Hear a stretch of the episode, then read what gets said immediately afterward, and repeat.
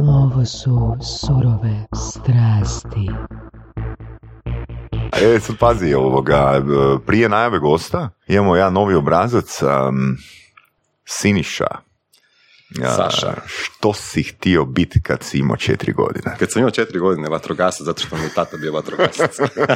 Kao svaki klinac, ne? Htio sam gast, čak sam bio i u onim malim vatrogascima. Ali zapravo svako od nas, ono, ko je u, u, na neki način poduzetnik je zapravo i vatrogasac ujedno, na? Apsolutno, moraš gasiti vatru. Cijelo vrijeme se neki plamić se javljaju za strane ko moraš pogasiti. Tako je, da. Uh, bili smo, Voras i ja, na, na u Podcast Inkubatoru gosti, znači Voras dvije tisuće sedamnaeste. godine u dvanaestom mjesecu, ja sada uh, u početkom trećeg mjeseca dvije tisuće devetnaeste. godine i mm, čuli smo fakat interesantnu priču, jednu od... Uh, pa recimo ti si utemeljitelj zapravo, jel'a? Pa suosnivač sa su... Markom Petrakom i Ratkom Matinačom. A ono što je mene oduševilo kod Siniše je to koliko je to komitmenta, koliko je to ulaganja vremenskog za, koliko je vjerovanja potrebno, jer evo čisto jedna brojka, znači svaki podcast traje negdje između dva i tri sata, jel tako, po Podcast Inkubatora, a snimaju dvanaest epizoda mjesečno i mm-hmm. Siniša uz te sate um, još dodatnih, koliko si rekao, deset do dvanaest sati uložiš uh, dodatno po podcastu. Pa ne baš toliko, ali jedno sedam osam sati sigurno mm. na vađenje klipova, montiranje, uploadanje na YouTube i da. Sve što dolazi uz to, ne? Koje je zapravo fantastično, iz razloga je ono koliko su mlađi ljudi danas uprogramirani na to da, e, koliko je moja plaća, koliko, da, moj, koliko moj sat vrijedi. Evo, tu imamo, evo, prvi gost iz Podcast Inkubatora, doći nam i Ratko, je spreman dvije godine investirati svoje vrijeme, znači duplu satnicu od svog radnog vremena, tako, za nešto u što fakat vjeruje. Pa da, hm? Zapravo, velim, ta cijela priča je krenula, ideja samog podcasta je bila Markova, ne? Mm-hmm. On je, uh, ja sam u to vrijeme radio um, jednu emisiju u suradnji sa časopisom Bug, mm-hmm. k- koja se zvala StarTech, i kak se zove, Markova cura je zapravo bila naša gošća. Uh, ona je u to vrijeme dobila nekakvu nagradu naj, uh, najbolja ženska osoba u I T uh, sektoru, nešto, ne, i Dragan Petric, kolega s kojim sam radio tu emisiju, je bio pozvao. I uglavnom to smo radili u mom studiju, to je bio zapravo i moja prva neka privatna produkcija da sam ja samostalno napravio, i scenografiju i sve. I Marko, naravno, kak je gledao svoju curu, tak je, svidio mu se set i nazvao me kao da ima nekakav poslovni prijedlog, da li, da li sam ja zainteresiran. Rekao, naravno, ja kako sam uvijek za sve zainteresiran, rekao sam mu e, slobodno da dođe. I zapravo mi tu predstavio Podcast Inkubator kao ideju, ne? Mm-hmm. I predložio još u tom trenutku, on, on je već ranije se čuo sa Ratkom i sa, u tom trenutku je s nama još bila Ideja Ređić, znači urednica sporta na Indeksu, i predstavio mi cijeli projekt kao nekakvu uh, formu tih intervjua, zapravo podcasta, pošto smo oba dvojica gledali Joe Rogana i sve te podcaste američke. Meni je to bilo super i onda je on rekao, ajmo probati vidjeti neko vrijeme. On je u to vrijeme isto radio još uh, uh, u U F C-u, kako se on bavi s tim borlačkim sportovima, matchmaker je bio, urednik je Fight sajta. Uh, imao isto svoj full-time job. I rekao je kao, ajmo probat pa ćemo vidjeti. No. Međutim, ideja kao ideja meni bila super i nisam se htio zapravo toga primiti ofrlje, nego sam mu rekao, gledaj, idemo raditi, ajmo rađe se malo strpiti, ajmo to pro, prodiskutirati, ne napraviti to nekako ono sad... Jer zapravo u sve te super podcaste koje gledaš na YouTube-u sam vidio dosta tih, ono, ljudi stave jednu kameru, bez mikrofona, onaj nekakav ambijentalan ton, to mi se recimo nije sviđalo. Pošto sam ja snimatelj po, po struci, Uh, samim time sam i užasno vizualan tip mm. i htio sam da taj set bude, kak se zove, nešto što će, na, znači kad izađemo s tim van, zapravo u startu podići na našem prostoru dosta visoko letvicu, ne? Da, da. I Marko se tu složio, rekao mi je da se slobodno uzem vremena koliko mi treba, tako da sam ja taj set zapravo slagao. To, to je bilo dvije tisuće sedme. ne? ne, ne, dve, dve, tako nije godina kasnije. Da.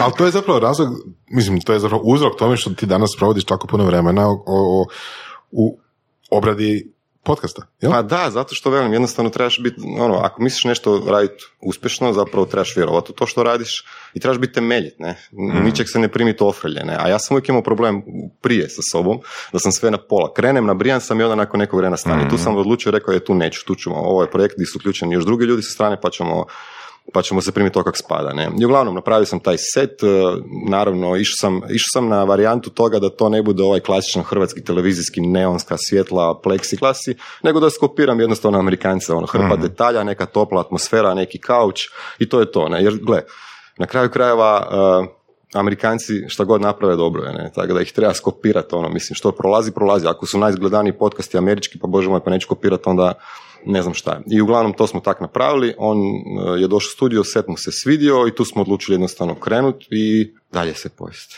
Da, bome. Kad kažeš set, uh, pošto, sam, pošto sam bio tamo, da, scenografija, aha, pošto sam bio tamo kao i Saša, jel? Um, svidjelo mi se zapravo da je to, to je nekakav uredski prostor, jel tako, koji je prilagođen, koji su donijeli svoje kaučeve, svoje tako, stolove, da. Da. Svaki zid je zapravo drugačije uređen, jel tako? Tako je, da, to je zapravo bilo jedna, ja kad sam tražio prostor za studio, ja sam prvo htio da to bude studio za fotografiranje, aha, pošto je moja supruga fotograf, međutim ona s vremenom skuži da ima više love ipak i da se više posla nekako sad u zadnje vrijeme dobija u video i da je video sad the stuff u ovom poslu našem. Tražio sam prostor od nekakvih sto kvadrata bez prozora, jer zapravo nama, mi, mi radimo sami svjetlo i zapravo uvijek trebaš prozore zatvarati. I imao sam sreću da taj čovjek, taj, kak se zove, domar te zgrade, oni, to su poslovni prostori, to je bivša zgrada Bauhausa i puno je bilo tih uredskih prostora, međutim to su sve uh, hale bile skladišne. Ne? Mm. I njemu je ostao zapravo, cijeli, cijela zgrada iznajmljena, njemu je samo ostao jedan prostor sto kvadrata koji nije imao prozor jer, i nije ga mogao iznajmiti zbog toga jer niko nije htio iznajmiti ured bez prozora. Tako da smo se taman se fino poklopilo i ništa, evo, mi smo uzeli taj prostor i dobio si četiri zida u, u tih sto kvadrata i možeš na njima raditi šta god hoćeš. Gdje si sve tražio prostor? Da nisi dobio taj prostor, gdje bi dalje išao? Nemam pojma, ja sam ti već bio skoro zapravo odustao od te ideje da uopće uzmem svoj studio, jer kao prvo bilo mi je užasno skupo. Gle, uh-huh. ja taj studio plaćam konstantno od svoje redovne plaće. Uh-huh. Uh-huh. Znači, to nije sada ja imam, ne znam, nekakav uhodan, nekakvu firmu gdje ja imam ne znam kakve prihode. Ja radim uh-huh. kao freelancer, kao snimatelj, imam ugovor sa R T L-om, i radim koliko, zaradim koliko, koliko radim, znači nemam ja nikakvu fiksnu plaću, ne? Međutim, procijenio sam da mogu tim nekim gabaritima odvojiti svaki mjesec za nešto, međutim kad sam tražio,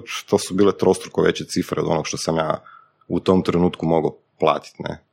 I da. Zapravo sam bio odustao, tako da sam ono, već pred kraj ono, sam otišao u onaj city centar preko, sjeo sam se na kavu i vidio sam na toj zgradi, od tog Kun Luna piše poslovni prostor za iznajmiti. Rekao, aj kad sam već tu idem još nazad taj, i ako ne bude ništa, odustaću cijele ideje. I na kraju, eto, da, da. Ispostavilo se najbolje moguće. Malo onak smiješna priča, ali istinita, ne?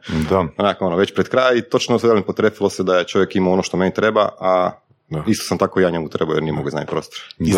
I dobio sam naravno cijenu puno jeftiniju nego, nego što super. Je, znači, dosta se trostruko jeftiniju od ostalih prostora, baš da. Zbog toga što je. Ali svejedno, zanimljivo je da, da, da plaćaš to iz svoje redovne u principu plaće, ono što zaradiš inače. Da, sad, to je sad već znači, treća i, godina. Da. Kao i mi, slično tu, uh, u principu, uh, kad bi gledali samo ono novce, ulaz, izlaz, to je efektivno trošak. Opasan trošak, da. da. da. Velik trošak. I da. Financijski i vremenski. Da, da, da. Više vremena. Mislim, ne moram vam pričati kad sam pričao svojim kolegama, prijateljima, starcima, onda idem u tog heđa, šta će ti, znaš ti koji su to novci, jesi ti normalan, ali mislim, gle, u cijeloj ovoj moje priči oko tog početka snimanja i svega toga, bavit, biti profesionalan snimatelj je užasno skup sport. Znači, ti kad radiš za jednu, ne znam, televiziju ili nešto, ne možeš ti doći tamo raditi sa aparatom od pet tisuća kuna. Mm-hmm. Znači, to su cifre ono, u stotinama tisuća kuna. Ja sam za svoj prvi ugovor morao dići kredit koji mi je ono, istekao prije, ne znam, šest mjeseci. Ne. Mm-hmm. A za prvi već... ugovor sa, šta, sa televizijom? Sa televizijom, da. da. Jer ti kad potpišeš ugovor sa televizijom kao freelancer, ti moraš ispoštovati sve stavke ugovora koje oni tebi daju. Znači, ti moraš mm-hmm. imati svoju opremu, što ti podrazumijeva broadcast kameru, tri seta mikrofona, svoju rasvjetu, svoje vozilo, znači ja sam morao kupiti novi auto, znači auto, ne, možeš, ne možeš voziti auto, imao sam u tom trenutku uh, polo, Volkswagen Polo iz dvije tisuće prve koji nije imao klimu, ne mogu ja novinare naš, ono, voziti u auto, da. S obzirom da smo mi jako često da. Na terenu, devedeset devet posto vremena si na, na cesti, znaš, moraš kupiti auto i to je užasno skupa priča. I onda kad na to sve kažeš još ćeš uzeti nekakav prostor u najam da bi probao nešto snimati, jer ja tamo nis, ja nisam imao dogovoren posao, da, da. Pa da sam ja sad, ok, sad meni garantira ta šljaka, ne znam, xy novaca godišnje, pa ću ja jedan dio toga odvojiti za nekakav prostor i uzeti ga u najam, nego sam ja uzeo prostor i onda sam počeo razmišljati šta ću raditi tamo. Da. Tako da, i, i tako sam napravio ovu emisiju za, u suradnji sa Bugom i kolegom Draganom Petricom. Ja sam tu emisiju, Dragan i ja smo se sjeli na kavu i ajmo, ajmo nešto snimati, ne? Ajmo napraviti nekakav talk show, nešto malo o toj I T industriji, pošto se on kuži u to, ja ne toliko, a rekao, ali gledaj stari, ja ću uložiti svoje vrijeme i svoju, svoju opremu, a ti dovodi ljude, pa ajmo s njima pričati, ne? Tako da je na kraju to išlo, prvih desetak epizoda je išlo na, samo na njihovom portalu i kasnije smo se s gospodinom Tihomirom Ladišićem dogovorili i dobili smo slot na en jedan televiziji. Super. Ali velim, to je opet sve krenulo no. iz ono, mog nekog entuzijazma, ono, ajmo nešto raditi, ne? I tu no. nije bilo, vjerujte mi, nije bilo tu nikakve love. Mm-hmm. To je bilo čisto, jer sam ja to sve nekako smatrao kao nekakav zalog, nekakvu,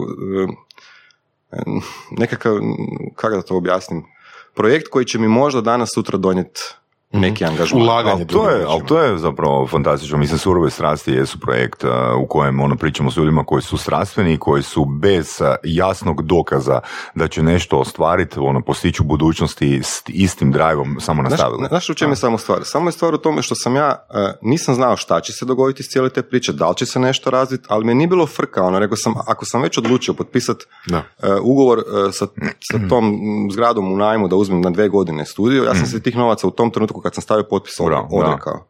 I onda sam rekao, gle, ili ću te dve godine nešto napraviti, ili ću ga jednostavno nakon dve godine reći, gle, probao si, nije išlo i šta sad. Ne? Da, ali pazi, ono, mislim, ljudi koji slušaju Surove strasti, recimo, ne vjerujem da su, taj, da, da, da su u tom okviru, ali ljudima je normalno dati tisuću eura mjesečno na, na, na, za kredit za stan, mm-hmm. ili tipa tri, četiri, pet tisuća kuna za leasing za auto, ali ono, neki dodatni projekt ne vide kao ono investiciju koja bi im se mogla vratiti za dvije, tri, četiri, pet godina, nego ono, to je jednostavno trošak, to je jednostavno previše za mene. Na?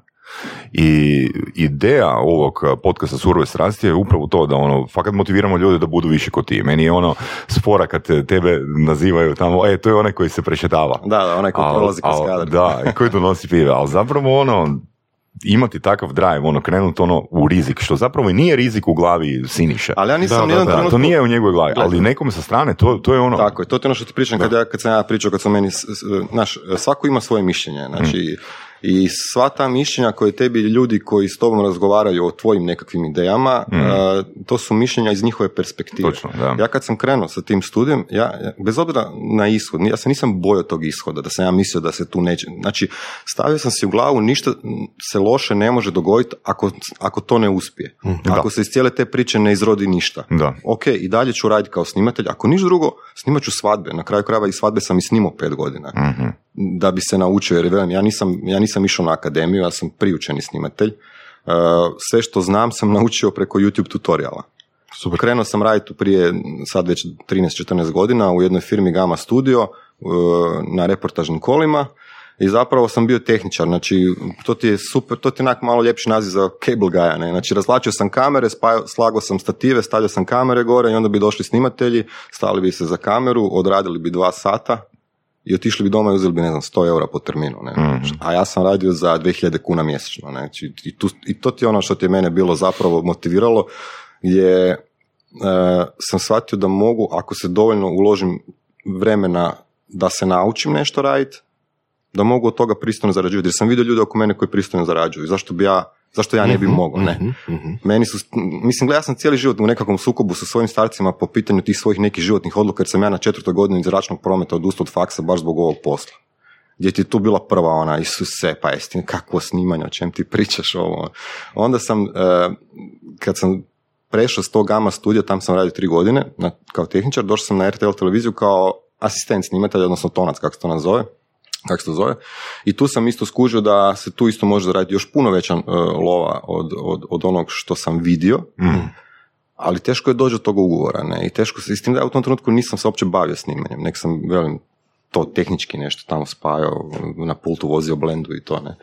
I onda sam, i onda sam tu krenuo, rekao, ajde idem, ovoga, idem na YouTube da vidim ili se to ono, ili to stvarno rocket science, ili se to zna, ili se to da nauči. Tako da sam paralelno učio i snimati i montirati. I onda, kad sam skužio da mogu, on sam skužio, gle, sad trebam montirati, ali nemam nikakvu kameru. Moja tada, sadašnja žena, tadašnja cura mi je kupila neki handicam za tisuću petsto kuna, to su bili neki moji prvi početci snimanja. I onda sam skužio, ok, ne mogu s tim raditi, ako hoću nešto zaraditi, tu sam odlučio kao snimati svadbe. Znači nisam bio u životu na jednoj svadbi, mm. osim sestrinoj devedeset osme, ne. Ali sam odlučio kupiti kameru i, ovoga, i početi snimati svadbe. Ne? I onda sam zapravo, ja u tom trenutku nisam imao stalan posao, nego moja cura, pa sam preko nje digao kredit od dvadeset pet hiljada kuna da bi kupio prvu kameru i tu starci naravno opet poludeli, kao šta sad ti, ovo ono. I ništa, kupio sam tu kameru i počeo sam svima koje znam oko sebe pričati, evo gled, radim svadbe, snimam svadbe, znaš, snimam svadbe, snimam svadbe, počeo sam ljudima bacati te bubice u uho jedno šest mjeseci i u toj prvoj godini sam dogovorio jedanaest svadbi, što je zapravo bilo super. I tu sam se izdrilo, tu sam se naučio i sad paralelno kako sam počeo snimati te svadbe, tak, tak, tak, radio sam kao asistent snimatelja jednog na er te elu, tako je ekipa i sa er te ela ono, pročulo se, aha ja snimam svadbe, tako sam ja dosta tih svadbi i kolegama novinarima, Filipu Brkiću, snimao Hrvoje Krešiću, Uksanoviću, nice. Editi Misirić, dosta smo svadbi tamo i njima snimili. No. I zapravo kako se pročula onda na, na kraju ta priča da ja snimam, snimam, snimam, tako su mi onda i na kraju ponudili ugovor snimatelja, a ne tonca. Ali to, gledajte, ja pričam sad o periodu od pet godina. Da. Znači ne od pet to, mjeseci, to, od pet, da, znači tako, pet to, godina, da, jer ja sam tu da. kameru otplaćivao pet godina, tih dvadeset pet hiljada kuna, ne? Da. Prvu kameru koju sam, da. ta kamera mi sad tamo stoji kao ono, Uspomen, uspomena da, da. i podsjetnik na ono da nemoj nikad poleti previsoko, jer sjeti se koliko si trebao truda i vremena uložiti na tu kameru i šta si s njom sve postigao, ne? Jer ta prva kamera je zapravo kamera koja je definirala moj cijeli put nekakvog tog snimateljskog posla i... Da. I super mi je bilo to što si rekao da si bio u tom okruženju gdje si vidio da se može. Znači, bio si okružen ljudima koji su zarađivali neku sumu koja je tebi bila super i tako ti je. Si se potrudio doći svojim snagama do današnje situacije gdje imaš tako je, da. sličnu situaciju. Da. Jel? Ja sam točno u sebi u glavi postavio... A, znači, u neku ruku to nije bilo, to nije ono bilo skoči na glavu. To nije ne. bilo grlo mu jagode. A to je bilo gleda, neki cilj. Ovisi znači, kako gledaš, si... iz, iz čije perspektive gledaš. Naravno, znači. naravno, da. Ali iz svoje perspektive ima moje perspektive, ja sam imao jasan cilj. Da. Ja sam imao jasan cilj šta želim raditi u životu, uh, uh, okay. koju cifru zarađivati u životu da bi mogao, ajmo reći, pristojno živjeti. One trillion dollars. Otprilike. Plus minus neki ono... Nismo još tamo, ali bit ćemo. Hvala. Plus minus porez. Da, da. E, uh, šta bi rekao ljudima koji traže takav cilj? E, koji traži cilj u životu. Da. A zapravo e, najbolji, e, možeš biti najbolji u onome što te zapravo zanima. Ne, ono, ne, ne znam kako ti to objasniti. Znaš, puno ljudi oko mene rade e, i žive na autopilotu. Dobio sam nakon faksa neki posao, sad sam dobio pet, šest, sedam, deset tisuća kuna, nebitno je, i to je super, ali prođe četiri, pet, šest godina i onda ja gledam ljude oko sebe sad kako sam već sad trideset osma godina, moji frendovi koji su u trenucima kad sam ja počinio, kad sam radio za dvije do tri hiljade kuna, imali bolje poslove od mene. Stari moj, život ti se svodi na od osam do četiri ili od devet do pet, tu čekaš taj neki vikend koji prođe ovak i onda zapravo moliš za godišnji, moliš za slobodan dan, ne plaća ti se prekovremeni. I onda ih svaki put pitam, stari moj, a koji je tvoj hobi? Evo, ti si mene malo prije pitao šta radim kad, kad ne radim. Kad... Gle, ne znam šta ti kažem. Ja sam konstantno opsjednut sa tim... Hobijem. Hobijem, ono. Mislim, znaš, samo da. što sam, velim, imamo dovoljno uh, sreće i upornosti i nekakve, ono, da, da od tog svog nekakvog hobija, jer, velim ti, ja, meni kad je žena, odnosno cura tada kupila tu kameru, ja sam to, ono, počeo ovak, znaš, ono, super, mm-hmm. i svako ima doma neku kameru trebati, ali sam skužio da mi je, ono, to zanimljivo, ne? I onda sam zapravo, evo, kroz ovih sad dvanaest, trinaest, četrnaest godina više, ne znam ni ja, od toga, velim, super živim, zabavljam se, vi ste dečki bili kod nas u podcastu, atmosfera je uvijek yeah, opuštena, yeah. ležerna, da, da. Uh, želio sam u životu, jedno što sam od uvijek želio u životu je uh, raditi nešto što me zabavlja, jer ako me, ako me ne zabavlja, ako dođem i tamo moram odraditi nešto, onda to, onda, onda jednostavno, ne znam, da. veneš kroz godine. To, unatoč tome što ti zapravo vjerojatno puno više radiš od tih ljudi koji... A naravno, starimo, ali, to, pitaju, ali, ali, upravo ali to. to je ona, da, to je, to je razlika između da. ljudi koji, znaš, nisu svi, uh, nisu svi spremni uh, biti uh, privatnici, poduzetnici, obrtnici. Imaš neke ljudi koji jednostavno se zadovolje s tim da, gle, svakog prvog mi sjedne plaća kakva god da je. Znaš, znaš kako bi ja to rekao, ono, u svakom slučaju kad imaš osamnaest ili dvadeset dvije godine ćeš se zajebat. Nećeš imati vremena za ništa, ono, za pet ili deset godina. Da. Ono se bar zajebi da ti je gušt, ono, tvoj vremena. Da. A? A to šta bi rekao ljudima, ja isto vem, ja svaki put pitam evo, od svog kuma pa nadalje, ono, gled, stari moj, je li ima nešto u životu što bi ti radio, a da ti nitko za to ne treba platiti, a da ne tražiš novce za to, šta je to naš ono? E, ali onda kasnije kad i dođeš, ev, jako često ni ljudi ni ne znaju hmm. šta bi radili, a i kad dođu do toga ne, jednostavno se ne usude poduzeti određene korake koji, te jednostavno, koji su potrebni i nužni da bi, da bi ostvario to. Da. Rekao si jednu rečenicu, ne me letiti previsoko. Što to znači za tebe? Pa za mene to znači da jednostavno uh, svi se mi imamo faze života kad se malo onako opustiš po pitanju uh, kako da to objasnim, sad sam došao do neke razine i sad mi je to dosta. Mm-hmm. Znaš, ono, i onda sam ja sad, ok, sad očekujem da će svi kogod ja nazovem dođe, da ću ja super svaki posao odraditi vamo tamo i onda na kraju, znaš, ono, izgubiš malo koncentraciju, izgubiš malo fokus, zna se dogodi da nešto zaboraviš, loše odradiš, ovo, ono, i onda ti to jednostavno vrlo lako se u životu, do, kako, se, kako se događaju spletovi dobrih okolnosti, mm-hmm. tako se lančano događaju spletovi negativnih okolnosti. A to može biti posljedica tvoje opuštenosti da. U onome što radiš. To ipak iz roke rečenice, mislim da smo jedanput spomenuli, so many times it happens too fast, you uh, lose your passion for glory, tak nešto.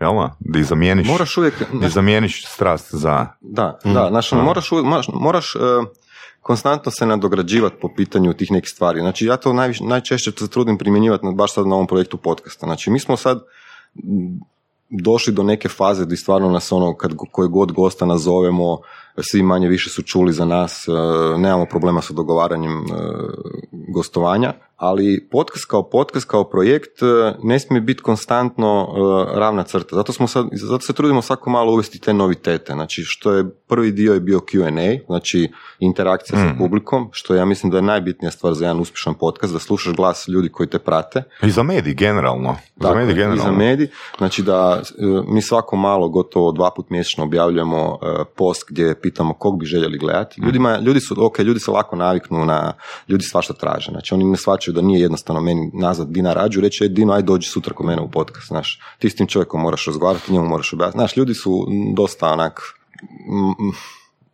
ne znam, tražim riječ, vrlo lako se naviknu da, da je nešto normalno. Da, da, da, da. A upravo to stoji za cijele te, cijel, iza cijele te priče pozadinske koje oni ne znaju, ovo o čemu mm-hmm. pričamo, šta je, šta je sve potrebno da, da, da takav projekt nastane, da opstane i koliki trud i vrijeme sva, svaki od nas trojice ulažemo u to mm-hmm. za, ne za zaradu, nego za minus.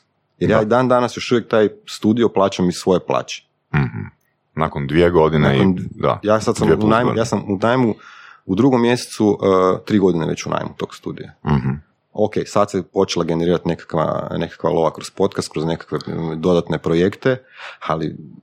Stavimo. Znači, ono pivo tamo nije bilo sponzorsko, a? Je, to je pivo bilo sponzorsko, ali od tog sponzora nije bilo novca, nego samo Šao pive. Piv. A ti pivom ne možeš platiti najam. E? Pogotovo ne sa tri gajbe mjesečno. E, to je isto nešto što ljudi zapravo ne znaju. Da, da. Ako imaš sponzora koji ti daje u naravi, odnosno jel, koji daje pivo, a ne novac da platiš rentu, je bilo. Tako je, šta ja mogu da. S tim pivom? Ili da. Sa energetskim pićem, ili sa grickalicama, ili bilo da. Čim. Mm-hmm. Ok, mogu počastiti goste, ne moram iz svog džepa trošiti, što sam u prvi godinu dana mm-hmm. mjesečno petsto kuna na čips, kikiriki, pivu, sok, dok nismo došli do tih nekih prvih lepi dečki koji su stvarno... Opa, znači imamo trošak, znači rente, imamo trošak pive i kole i čipsa. Mm. Šta još? Vrijeme, naravno, koji provedeš... Vrijeme je zapravo da. Najveći trošak. Da, kad zapravo pogledaš ja, slušaj, ono... Svaki, znači, da. Ti računaj dvanaest večeri mjesečno. Mm-hmm. Četiri sata sam ja u tom studiju. Četiri sata uh, oduzimam svom privatnom životu. Druženju sa svojim prijateljima, sa svojim obitelji i na kraju kraja sa svojom ženom.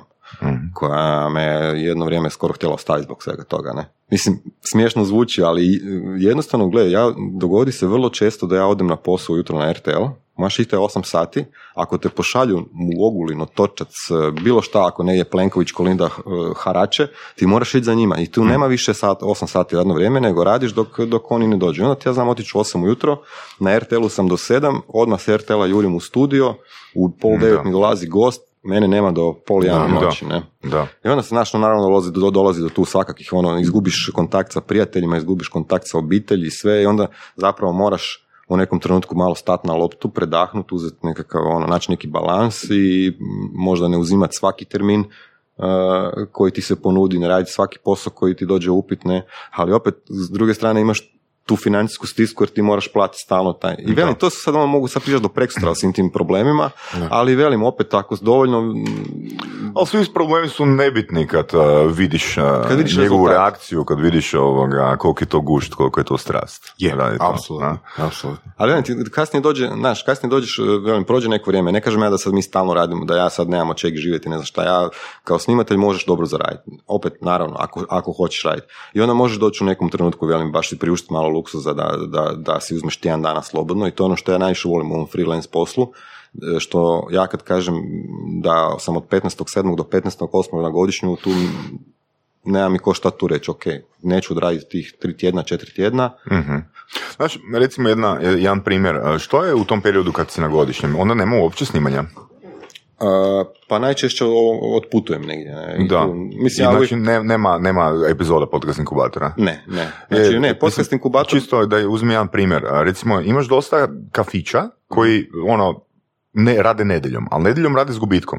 Ali razlog zbog čega rade nedjeljom je u tome što uh, samo da podrže naviku njihovih klijenata. Jel kužiš? Znači... Uh, Pitanje je, da li, da li imate neke informacije koliko se uspije tih gledatelja, slušatelja odviknuti unutar tih mjesec dana? Jer na, način na koji Surove strasti funkcioniraju, mi imamo unaprijed snimljene epizode, uh-huh. pa si možemo dopustiti luksuz da a, ide epizoda jedanput tjedno. Ono, ta, tipa nas po ljeti nema dva mjeseca, ali svejedno punimo da. Sa epizodama. Da. Znaš? Pa evo, mogu ti to odmah na... praktičnom primjeru od prošlog ljeta mm-hmm. napraviti, znači dečki su otišli na godišnji, ja sam otišao na godišnji, uzeli smo si nekako manje više u istom nekom periodu, mm-hmm. znači to je bilo nekakvih tri tjedna i u tom trenutku smo mi mjesec dana prije toga najavljivali po društvenim mrežama da od tad do tad neće biti live streamoma, ali smo štreberski odradili zadaću i pripremili smo highlights, odnosno isječke iz podcasta Super, koji su bili. I onda šta da, sam dogodilo? Onda sam ja, prije nego što sam otišao na godišnji, od tih deset podcasta koje smo mi mm-hmm. radili u sedmom mjesecu, znači u periodu kad nas nije bilo od prvog do ne znam, petnaestog osmog sam uh, izrezao, uploado i isprogramirao uh, klipove da se objavljuju pojedini dan u pojedino vrijeme. Tako da zapravo nijedan naš korisnik, odnosno slušatelj, pretplatnik na našem YouTube kanalu u tom trenutku nije ostao zakinut za nekakav sadržaj, jer mi klipove ovak i nak radimo, ne? Da. Da, da, da. Znači sad danas je bio gost, ti si bio, ne znam, prije tjedan dana gost, klipovi će sad izaći za par dana. Sad ista stvar je sad da li sam ja na godišnjem, jer te dane, te dane koje mi e, nemamo live streamove, punimo sa, sa highlights.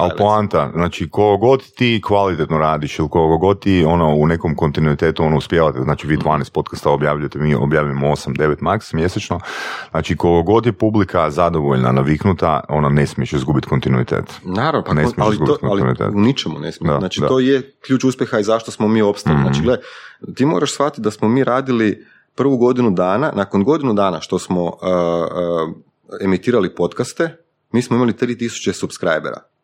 Uh, sljedeća godina, znači ova druga godina, mi smo sad završili dvije godine, smo na šezdeset tisuća. Znači pedeset sedam tisuća novih subscribera u ovoj godini u odnosu na tri tisuće koje smo skupljali godinu dana prije. Tako je, da. E sad, nakon tih godina dana ti si mogao doći i reći, za kog ja ovo radim? Stavim. Tako je, tako je. Za tisuću ljudi, ono, pet tisuća ljudi. Mhm. Ali eto ti opet sad vraćam se na onu, onu manijaka, onu priču u kojoj smo u glavi, isti u glavi Marko i Ratko i ja, da ono, idemo pa... šta bude biće, ne. I onda ti je dovoljno zapravo jedan, to što, što se tišu puta vjerojatno pokazalo i, i drugim ljudima, to se dogodilo i nama, jedan viralni podcast koji ti zapravo otvori, uh, otvori sve. Ono. Znači nama je to bio Mirko Crocop i iz Srbije otvorili smo srpsko tržište sa njihovim M M A borcem Dušanom Džakićem koji je tamo užasno popularan. Mm-hmm.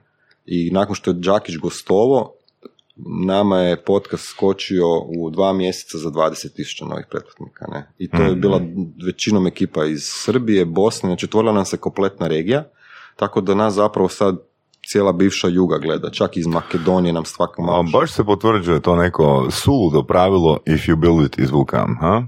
Ako pogodiš što? Da. Jel, ako... I ako imaš, ja bih rekao čak ako imaš kontinuitet... Ja mislim, ono, ako se možeš komentirati, upornost, ako se možeš komentirati na pet godina, da to ide jedan put jedno, dva put jedno, nije bitno. Ako imaš taj kontinuitet, ono, ja vjerujem da it will come.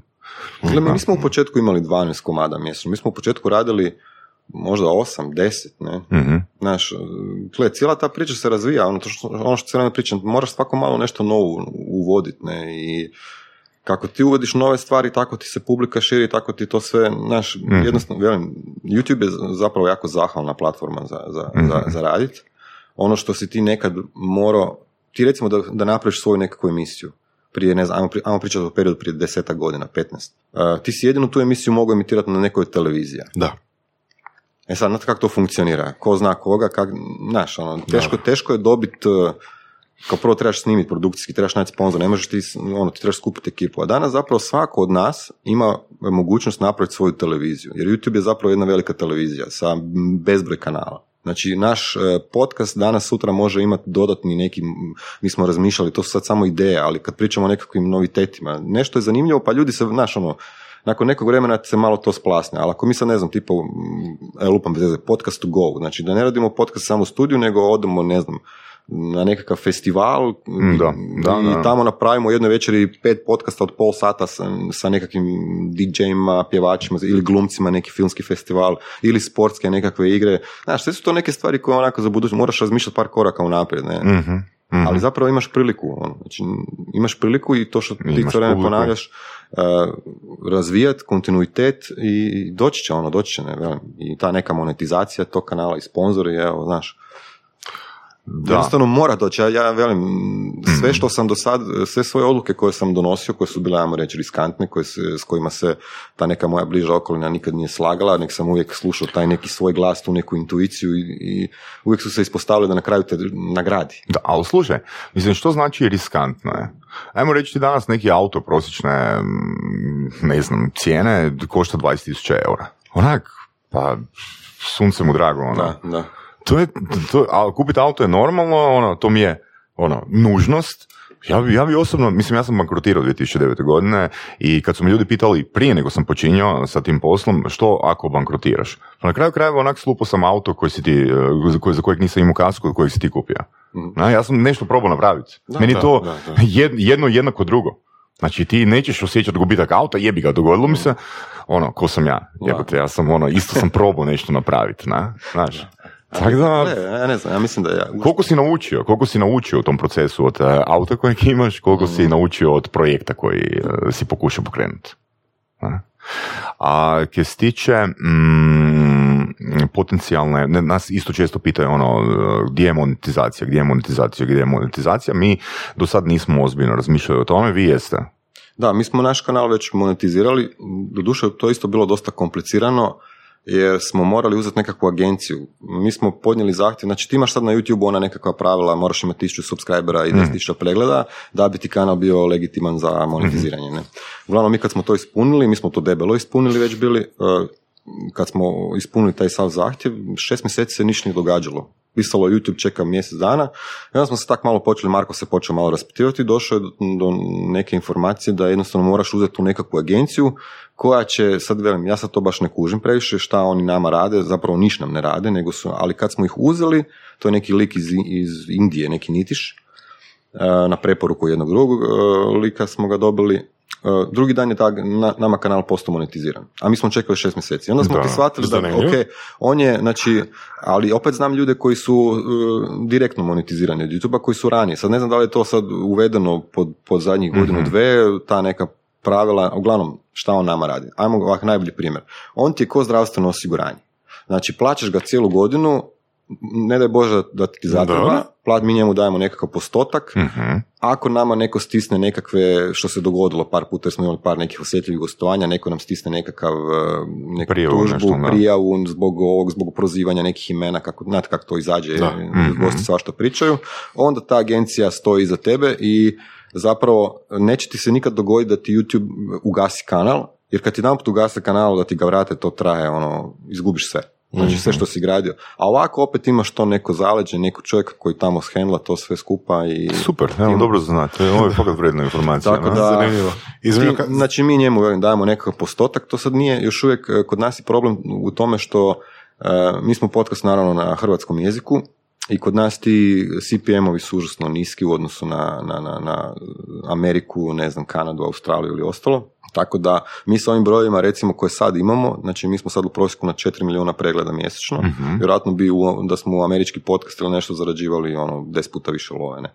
Ali to je recimo, ajmo sad neka simbolična lova koja te ono daje ti neki mali, ajmo opet špur kao ok, da, biće, znaš, kad, kad gledaš, mi dosta često pratimo onaj Social Blade pa gledamo te projekcije koje su nam zapravo odlične jer su stvarno u, prije šest mjeseci što su nam prognozirali, na kraju sad ove godine doslovce su u brojku pogodili i broj pretplatnika i broj pregleda. Tako da sad kad gledam dalje za godinu dana, Uh, nekakve su projekcije trostruke od ovoga što se sad nalazi i nice. Automatski s time su ti prihodi trostruki u odnosu na ovo što danas imamo, tako da to već s vremenom mislim da će postati brojka s kojom ćemo svi inak biti relativno okay, zadovoljni, da se plate neki ti sad ono, troškovi e, to sam i, i studija i recimo i, ne, naš, i knjigovođe i tih svih nekih stvari koje, znači gledaj, same baterije za da. Mikrofone koje ja stalno kupujem, koristim, znaš, ima tu ponovno... Čisto ako ono, stavimo to u okvir troškova, znači koliko još trebate uh, gledatelja da dođete ono na nula sa troškom novca, ne s troškom vremena? Pa sad smo na šezdeset, ja mislim kad dođemo na sto pedeset tisuća, da smo recimo, ajmo reći... Znači tri, okay zone, tri godine, pazi, tri da, godine tri posla... Godine, da. Za uh, pokrit mjesečne troškove. Znači sljedeće godine, dvije tisuće dvadesete. godine u trećem mjesecu će samo investirati svoje vrijeme.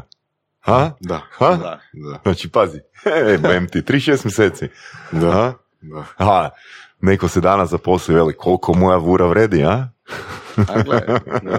Ali to je to, to je sad taj, ono, trade-off, jel? Ili ćeš raditi nešto što te zanima, ili ćeš raditi, mm. ono, šta ja znam, od okay. devet do pet. Ali koji je ukupni ishod? Koji je ukupni ishod koji, koji ste se postavili da postignete? Jel mijenjate ishod? Na šta točno misliš? S tim projektom, evo, čisto ono, financijski ako gledamo. Da li, zato što se prečetavaš dok se snima i dok te prozivaju ono e-sinke i tako dalje, da li imaš povećani broj upita, na primjer, za uh, usluge snimanja? Da li si na tome osjetio? Pa zapravo, sad ću ti biti iskren, da nije bilo podcast inkubatora, odnosno da nije prije toga bilo StarTecha, um, ne znam da li bi danas... Uh, Znači ja sad imam uz podcast još jednu emisiju u studiju, mm-hmm. ti si vidio mm-hmm. drugi set sam napravio mm-hmm. i sad zapravo upravo još u ovom trenutku pregovaram i za treći projekt. Tako da prostor u kojem se snima podcast inkubator će sad od, ajmo reći možda sljedećeg mjeseca biti iskorišten za snimanje tri različite emisije, za tri različite uh, televizije. Znači radit ćeš tipa tisuću dvjesto sati mjesečno. ali, ne, ali, ali ne, ali ne, ne, upravo suprotno, zato što ove emisije koje sad, uh, koje ću sad početi raditi, uh, zahtijevaju užasno puno manje vremena i puno je veći broj ljudi uključen u cijelu mm-hmm. tu priču, uh, jer ovo ja se radim sam, ne? Mm-hmm. Tamo neću ja montirati, tamo neću ja sve snimati, znači, tako da da, zapravo, a i kroz goste, znači, gledaj, nama je prošlo dvjesto pedeset ljudi kroz studio, dvjesto pedeset ljudi, ono, da ga, ako smijem opsovati, jebeš, naravno. Jedan će te pitati za neki posao, je barem svadbu da mu snimiš, pa ako neš snimat svadbu, snimit ćeš nešto drugo, ne, tako da, ko hoće raditi, može zaraditi, ono, mm-hmm. mislim, gledaj, velim, ljudi se svime bave, nama su bili tamo, velim, od najvećih anonimaca do Tomislava Karamarka, tako da... Posao je posao, znaš. Rekao si nisam, da... nisam radio za Karamarka, ali... još. još, ali još nisam. Rekao si da u principu sva trojica varite klipove, jel da? Da. Kako to ide? Znači, šta podijelite se ovaj podcast ti, ovaj on? Ne, ne, ovaj ni dvojica, znači ovako, dečki, nakon podcasta, evo sad je Saša je gostovao kod nas, Ratko će za danas, sutra pogledati cijeli podcast ponovo i iz tog podcasta će izvući najzanimljivije dijelove o čemu su njih dvojica pričali. I onda ti to funkcionira na princip da ti meni Ratko na mail pošalje time kodove, znači izvuče, ne znam, deset klipova, uh-huh. od petnaeste minute četrdeset sekunde do dvadesete minute pedeset tri sekunde i pričate se o en el pe u ili ne znam. Uh-huh. I onda ti on meni da naslov koji, ja stavim, koji ću staviti na YouTube, da mi time kod i Marko Petrak radi thumbnails, jer su tam, tam si jako bitni. Znači sve, sve je užasno bitno, to je sve pomno razrađeno, znači thumb, E, tagovi, naslov, isječka i na kraju sadržaj. Dakle, u svakoj, na svakoj epizodi ste sva trojica involvirani. Tako je, da. Sva trojica. Neovisno, neovisno tko je, neovisno, neovisno tko je, je podcaster, tko je vodio podcast. Da, da. Cool, Bome, cool. Don. Mislim, to je već uhodana ekipa, to je već ono, imate sistem. Jel? Ma ne, kad su toliko do, da, duboko zaglibili sa dvjesto pedeset emisija, više ne mogu odustati. Idemo do kraja. Do kraja. Da, e, kad je lavina krenula, nema zaustavljanja. Tako da, velim, dosta je, tu, dosta je tu posla, ljudi to ne kuže. Ono, znaš, onda ti, kad počnu tamo na četu, ekipa koja je na četu, e, samo, samo zbog četa. U podcastu Surove strasti upoznajemo ljude koji su strastveni u onome što rade. Ovo je podcast za preživljavanje u surovoj stvarnosti. Pridružite se Saši Tenodiju i Ivanu Vorasu u otkrivanju što pokreće uspješne, motivirane ljude. Ljude koji su strašću, predanošću i vizijom postali kreatori vlastitog, a i naših života. I ono najvažnije, saznajte kako su to napravili. Slušajte Surove strasti.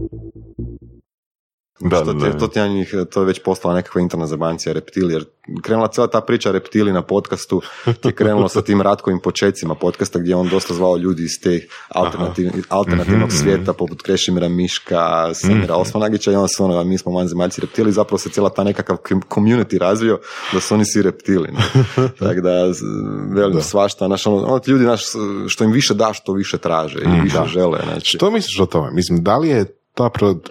produkcija sadržaja za besplatno u principu, kojeg ljudi mogu besplatno konzumirati, da li je ono, odgojila ljude da očekuju besplatne stvari, da ne cijene... Pa, naši da ljudi... ne žele plaćati H R T pretplatu, na primjer, u većoj mjeri. Naši ljudi se po, po prirodi čim treba nešto platiti neće, znači mm-hmm. to ti je dosta dobro, je to Marko znao objašnjavati u svojim podcastima uh, oko pay-per-viewa i kak je on uh, na Fight Channel radio, pa on i prenose one U F C borbe. To su često znaju biti pay-per-view i pa trebaš platiti, ne znam, trideset do pedeset kuna da pogledaš neki turnir, kod nas to ekipa ne radi. Međutim... Još uvijek ili kao misliš ikada neće? Ja, sam, ja, ja želim vjerovati da hoće, jer sam, mi, smo se, mi smo također jedan dio financiranja ostvarujemo preko Patreona, to je uh-huh. crowdfunding, recimo, platforma, znači gdje naši pretplatnici nama na mjesečnoj bazi dobrovoljno doniraju određeni iznos. Mm-hmm. Najčešće je to dva dolara, to je neka minimalna cifra koju smo mi stavili, to je znači na mjesečnoj bazi deset do dvanaest kuna, ne? Za sadržaj koji mi njima dajemo. Mm-hmm, da. E sad, ako to stavimo u kontekst šezdeset tisuća pretplatnika, a mi imamo sto pedeset Patreona, to je smiješno, ne? Da. Ali, opet, i tih sto pedeset Patreona je počelo kužit, ljudi su, po, znači mi dobimo ono, ne znam, tjedno, dva, tri nova patrona, patrona, kako su već, da. patrona, ne. Um, e sad pitanje, sorry što te uh-huh. pregiram, jel imate informaciju od kud su oni, da li su oni iz Hrvatske ili su oni uh, Hrvati Imamo iz dijaspore? Imamo informaciju ako nam samo oni kažu. Okay. Znači, ako su oni... Jer to je bila interesantna informacija, da li, da li, smo, za, da li smo zapravo odgojili hrvatsko tržište da je spremno platiti kontent koji e, se sviđa to... ili su to ljudi koji su naši, ali zapravo su odgojeni u veću kulturi u kojoj je normalno da se ima, plaća ono što gled, želiš. Ima naših, naravno, mm. većina ih je iz Hrvatske, ali to je ono što mi pokušavamo napraviti kroz podcaste i Marko i Ratko, gdje cijelo vrijeme kroz, ne znam, ne baš svaki podcast, ali svaki treći, četvrti podcast spomenemo, daj ljudi, ono, gledajte.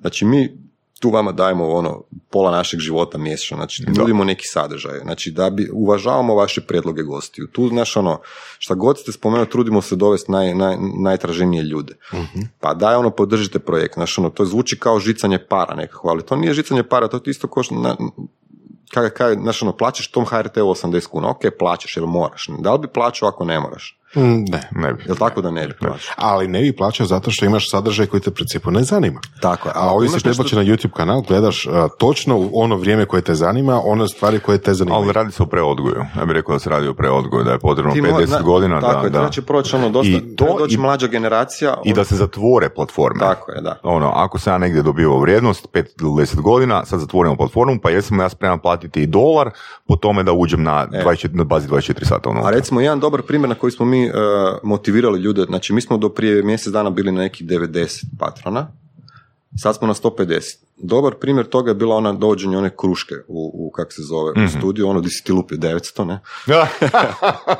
Minus jedna nula. Ne, bila ti fora da jedan od naših gledatelja predložio, kako mi imamo puno tih uh, gostiju iz svijeta borilačkih sportova, kako bi bilo fora imati tu krušku u studiju, ne? I da svaki put kad tak neki dođe borac, ali ne samo borac, nego i bilo koji drugi gost, da napravimo neku foru kao Top Gear, imamo neku tablicu, pa dođe, pa na kraju podcasta se to lupi, da bi to mogla biti dobra zabanjica. I to je, ne znam koji to gledatelj bio, svakamu čast na predlogu, i tak sam ja to Marku spomenuo, i Marko i ja smo u tom trenutku počeli malo googlat da vidimo koji uopće to iznajmljuje, koliko to košta, vamo tamo, ne, i na kraju je to ispalo da ta kruška košta starimo petnaest do dvadeset hiljada kuna, ne, ako hoćemo kupiti, ne. petnaest do dvadeset hiljada kuna mi baš i nemamo, jer Čekaj, nemamo... Okej, okay. Za one koji nisu još vidjeli vaš podcast, kakva kruška? Kruška, boksačka, to vam je ono što, ono što, zna, ono što znate, e, najčešće se nalazi u Luna Parku, to je ona zapravo boksačka vreća koju ti lupi šakom, i ona ima onaj, onaj okay. kak se zove... E, Čekaj, znači nisi gledao moj a, majstorski udarac u Podcast Inkubator. Jedan od najčih udaraca. Ja sam mislio, ja sam mislio će, da će razvaliti svoj aparat. Kad onda, kad sam ja udario, onda su svi dobili dokaz da rade reptilski podcast. e, I uglavnom, kad smo mi objavili da ta kruška je jako skupa, uh, onda smo zapravo našli... Što fundraiser. Da, te dečke, znači smo te dečke koji to iznajmljuju, ta ekipa koja se bavi, koja po lunabarcima i ne znam, pod kafićima ili ne znam, sajmovima to iznajmljuje.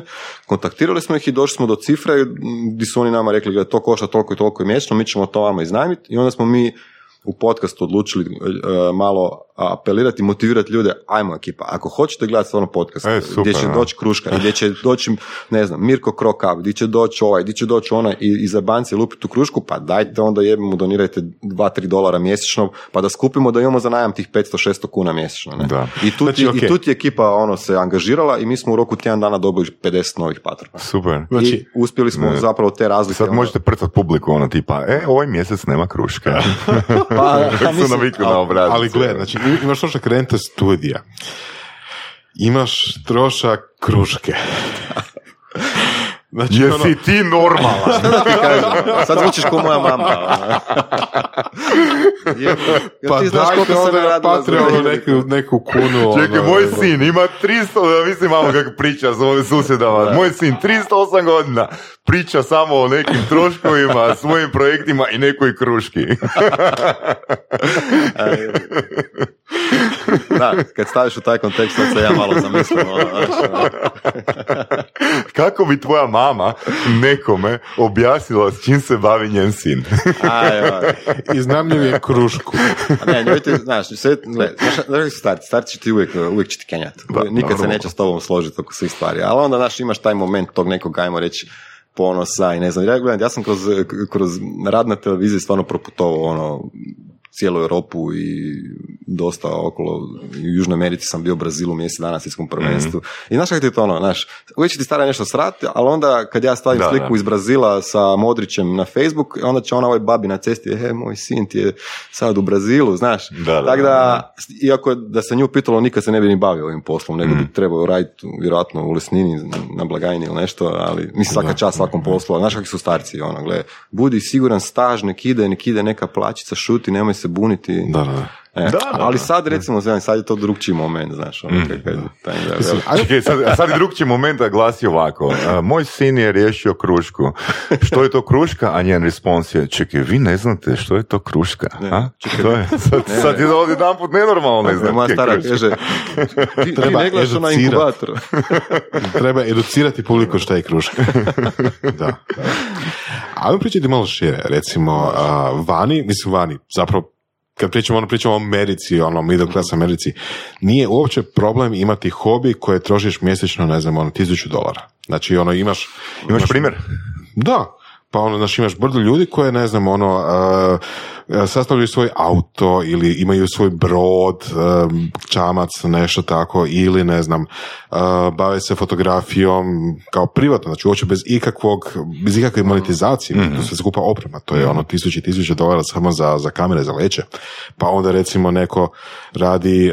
Um, imao motor, znači ona, ona tipična, tipična scena, ne znam, u nekom američkom filmu, u garaži imaš motor ili auto i šrap, i, i, šrap, šrap, šrap. Da, i stari ono, vlasnik, jel, stari, što god, ovaj, svaki, ne znam, mjesec gradi novi auspuh ili ne znam, nešto mijenja, nešto dodaje, nešto tako i na to troši pare.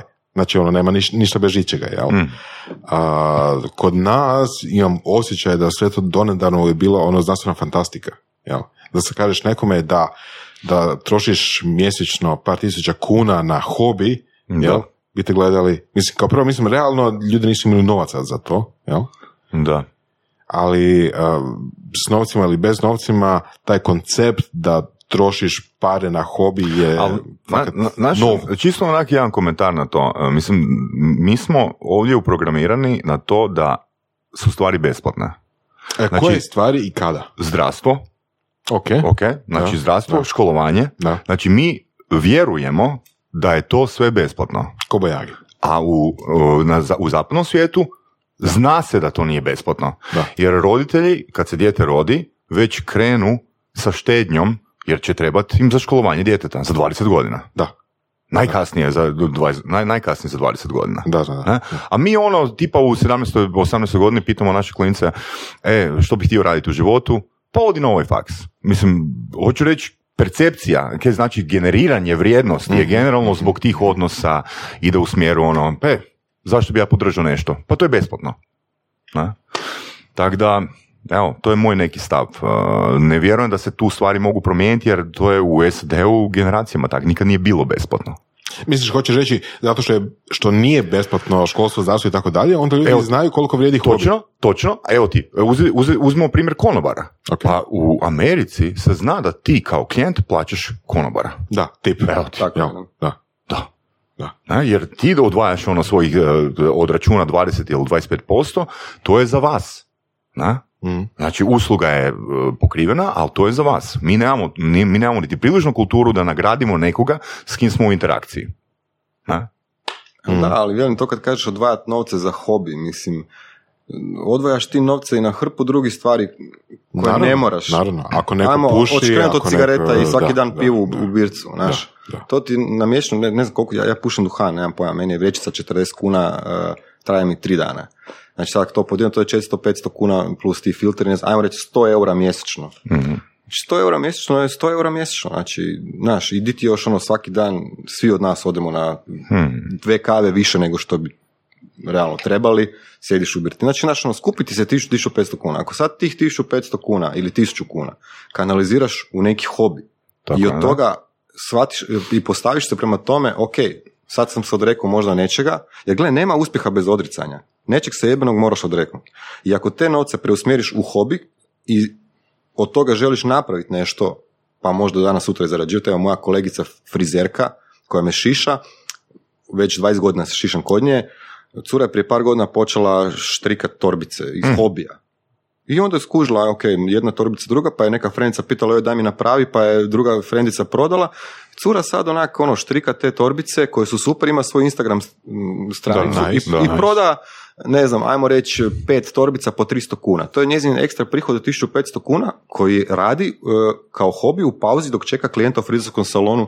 Znači ne sjedi na Facebooku i čačka po Instagramu, mm-hmm, nego se štrika mm-hmm. neku torbicu i prodaju za tristo kuna. Mm-hmm. Da li ju proda, ne znam, ovaj mjesec pet komada, sljedeći mjesec dva komada. Nije niti bitno. Nebitno, Nije niti bitno, ali je niti bitno, od svog tog nekog, tako da velim, sve je samo stvar kako se postaviš prema tom što ti kažeš od, odvajati novce za hobi. Šta to znači? Znaš, da, ne moraš, da, da. Ti, ona, nju, nju vjerojatno, njezin hobi košta puno manje nego što je košta mene, jer ja radim sa opremom koja košta desetke tisuća kuna, a ona kupi, ne znam, vunu za da. dvjesto kuna i, I onda...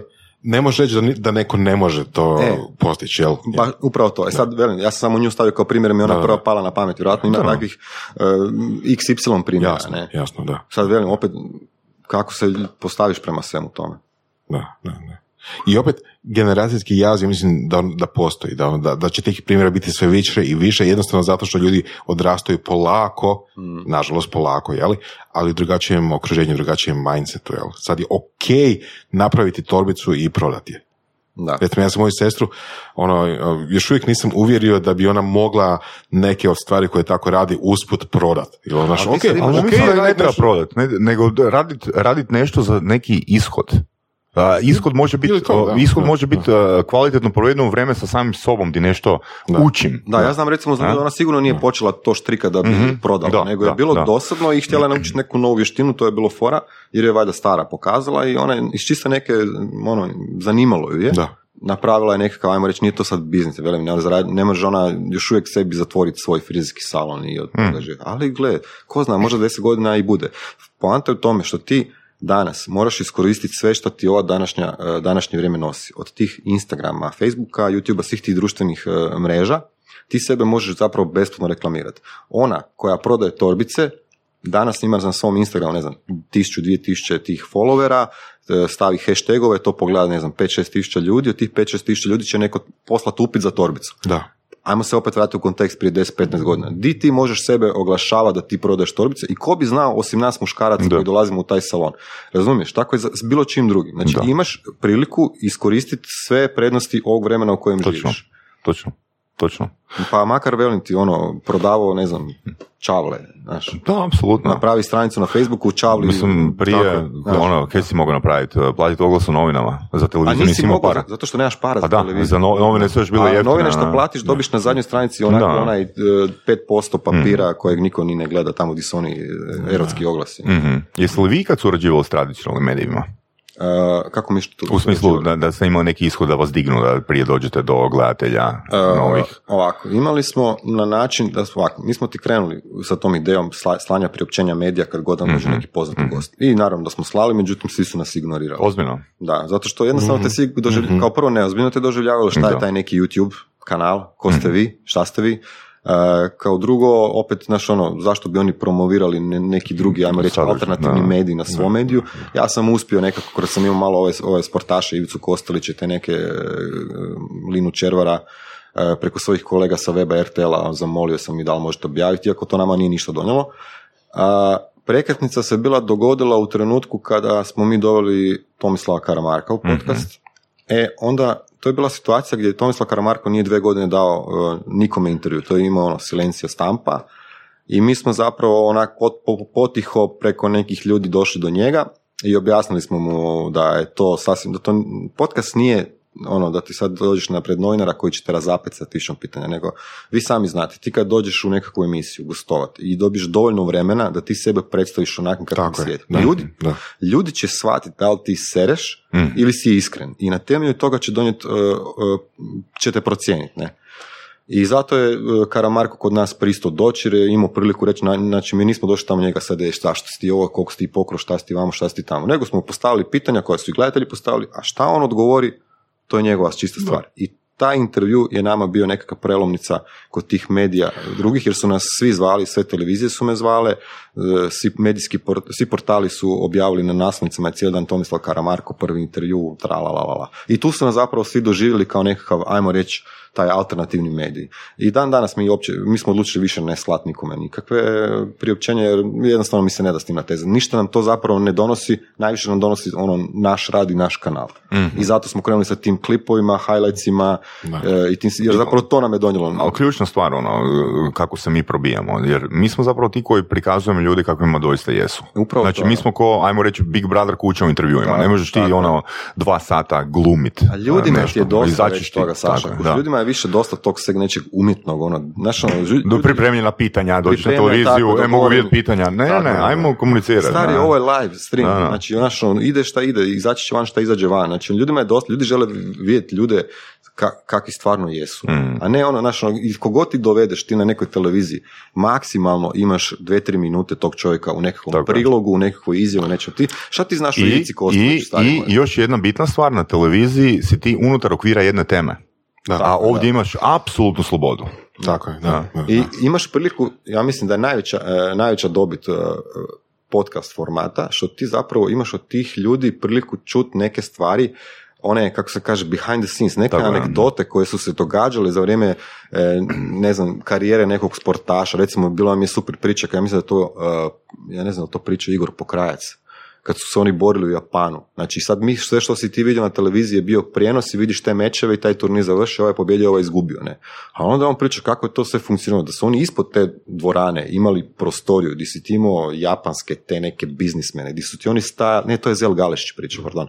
Znači gdje su ti oni nakon tih borbi došli onak svi izubijani i stali bi se tamo gore na nekakvu binu i onda bi ti japanski biznismeni licitirali uh, ko će kojeg će borca dobit, platiti da bi ovaj cijelu večer s njima sjedio, onda bi ti oni, ne znam, uzeli ono Alistaira Overeema. Znači, to su ono, sve ono vrhunski borci. I onda bi ovaj platio, ne znam, sto hiljada dolara tom organizatoru da po ugovoru ovaj sjedi s njim i naslikava se cijelu večer. Da, to negdje nigdje reći. To negdje nigdje stvari moj koji ti nigdje ne vreš. Da, da, da, da. I ne znam, kad ti Ivica Kostelić priča o svim ti nekim stvarima. Mm. Eventualno ako imaš neki dokumentarac, ali naš, ono, opet da, ni u dokumentarcu ti ne izađe sve, sve te neke. Tada zanimljive, te, te neke zanimljivosti, ne znam, Joško Jelečić kad je pričao kako su oni kockali dok je igrao u Dinamu, naš, ono, u Nejevani, u Ligi prvaka, znači, velim, i to ti zapravo ljude privlači. Znači, to je nešto što ti stvarno uh, nigdje drugdje nećeš čuti. Apsolutno, da. Nego u nekakvom podcastu poput vašeg ili poput našeg, ili da, ti ljudima da, zapravo daš prostora. Da, da. A opet mislim da moje uvjerenje neko je i Vorasovo da opet ciljamo na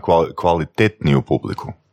Jer naravno, da, malo tko je spreman uložiti sat i pol, dva sata, tri sata da bude prikovan uz televizor i nešto ono gleda, nego ljudi danas ono žele iskonzumirati sadržaj što je prije moguće. Ja ti nemam problema, ja ti, ja ti uvijek ovima, pogotovo ovim reptilima na chatu. Gle, dođe ti ekipa i počne ti nešto srat, ono, joj da je ovo, stari moj, gle, Ako te ne zanima, imaš na YouTube još tisuću drugih kanala. Mm. Odlogiraj se, unsubscribe se, brate mili, i idi gledaj što te zanima. Mm. Šta si došao tu, znaš ono? Mm. Znaš ono, i ne želim takvu publiku. Mm-hmm. Znači, stari moj, ako, a, a, e, baš to, baš ako, to. Sam, ako si ti nama došao u goste i ako tebe ne zanima kao gledatelja tema o čemu, ša, o čemu će Saša pričati en el pe, stari moj, ono... Čekaj, čekaj drugog točno, čekaj drugu da, temu. Da. Ali znaš ti, mislim da je tu potencijalni, um, ajmo reći, problem pod navodnicima ili izazov, je što, recimo, uh, konkretno Surove strasti uh, postoje neki malo manje od godine i pol i mi, svi naši reviewovi su pet nula. Ne kažem da je to objektivno, ne kažem da je to realistično, ali radi se o tome da, je, da, da, da smo došli do ciljane publike. Mm. A recimo vi uh, dajete puno veći raspon tema, i samim tim je sasvim logično da neko ko je u, koga zanima sport mu se navikne na kanal i želi gledati bilo što i da se toj osobi taj drugi sadržaj neće sviđati. Znaš? Dobro, ali tu se onda vraćamo sad opet nešto o čemu nismo pričali. Znači, sami naziv Podcast Inkubator. Znači, mm-hmm. uh, u startu od prvog dana Marko Petrak i uh, ja smo imali ideju... Uh, pet voditelja. Uh-huh, uh-huh. Znači pet voditelja podcasta. Marko je specijaliziran za borilačke sportove, on je školovani novinar, ali većinom se bavi borilačkim sportovima. Uh-huh. On može odraditi podcast sa političarem, sa ovim, sa onim. Ratko isto, znači uh, Ratko ima, Ratko najbolje leže ta nekakva tematika, te, te alternative, tih svih nekih ono.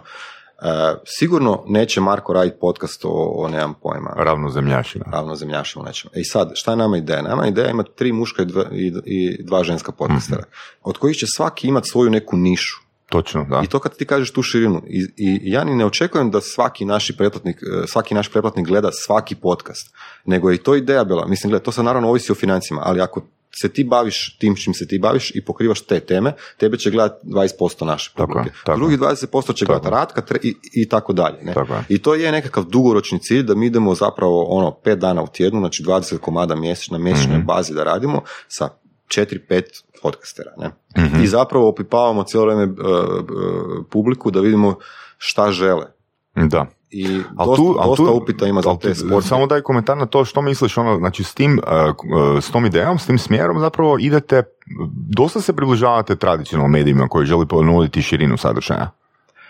Ali, mislim, šta ti znači tradicionalni medij, na, na, na koji način to misliš? Zato što ako mi imamo podcast koji radi Marko, mm-hmm. i koji radi Ratko i pokriva određene teme. Ako sad imamo, ne znam, ako dovedemo nekakvu žensku uh, podcastericu, mm-hmm. koja će se na isti način baviti temama kojima se mi do sad bavimo. Mi ne, ne odstupamo od našeg stila rađenja emisije. Samo mm-hmm. ćeš možda imati, ne znam, uz žensku vojiteljicu više ženskih gostiju mm-hmm. nego što ih imamo sad. Mm-hmm. Pa će mm-hmm. na isti način komunicirati. Raditi. I možda će njih pratiti samo žene. Da, da, da. Ali ne znam šta si mislio pod način... Uh, mislio sam ono, znači, ako se odabere niša mm-hmm. i samo lupaš po toj niši, onda imaš ciljanu publiku. Znači, to je publika koja će biti ono oduševljena s gostom kojeg pozoveš. Znaš. Dobro.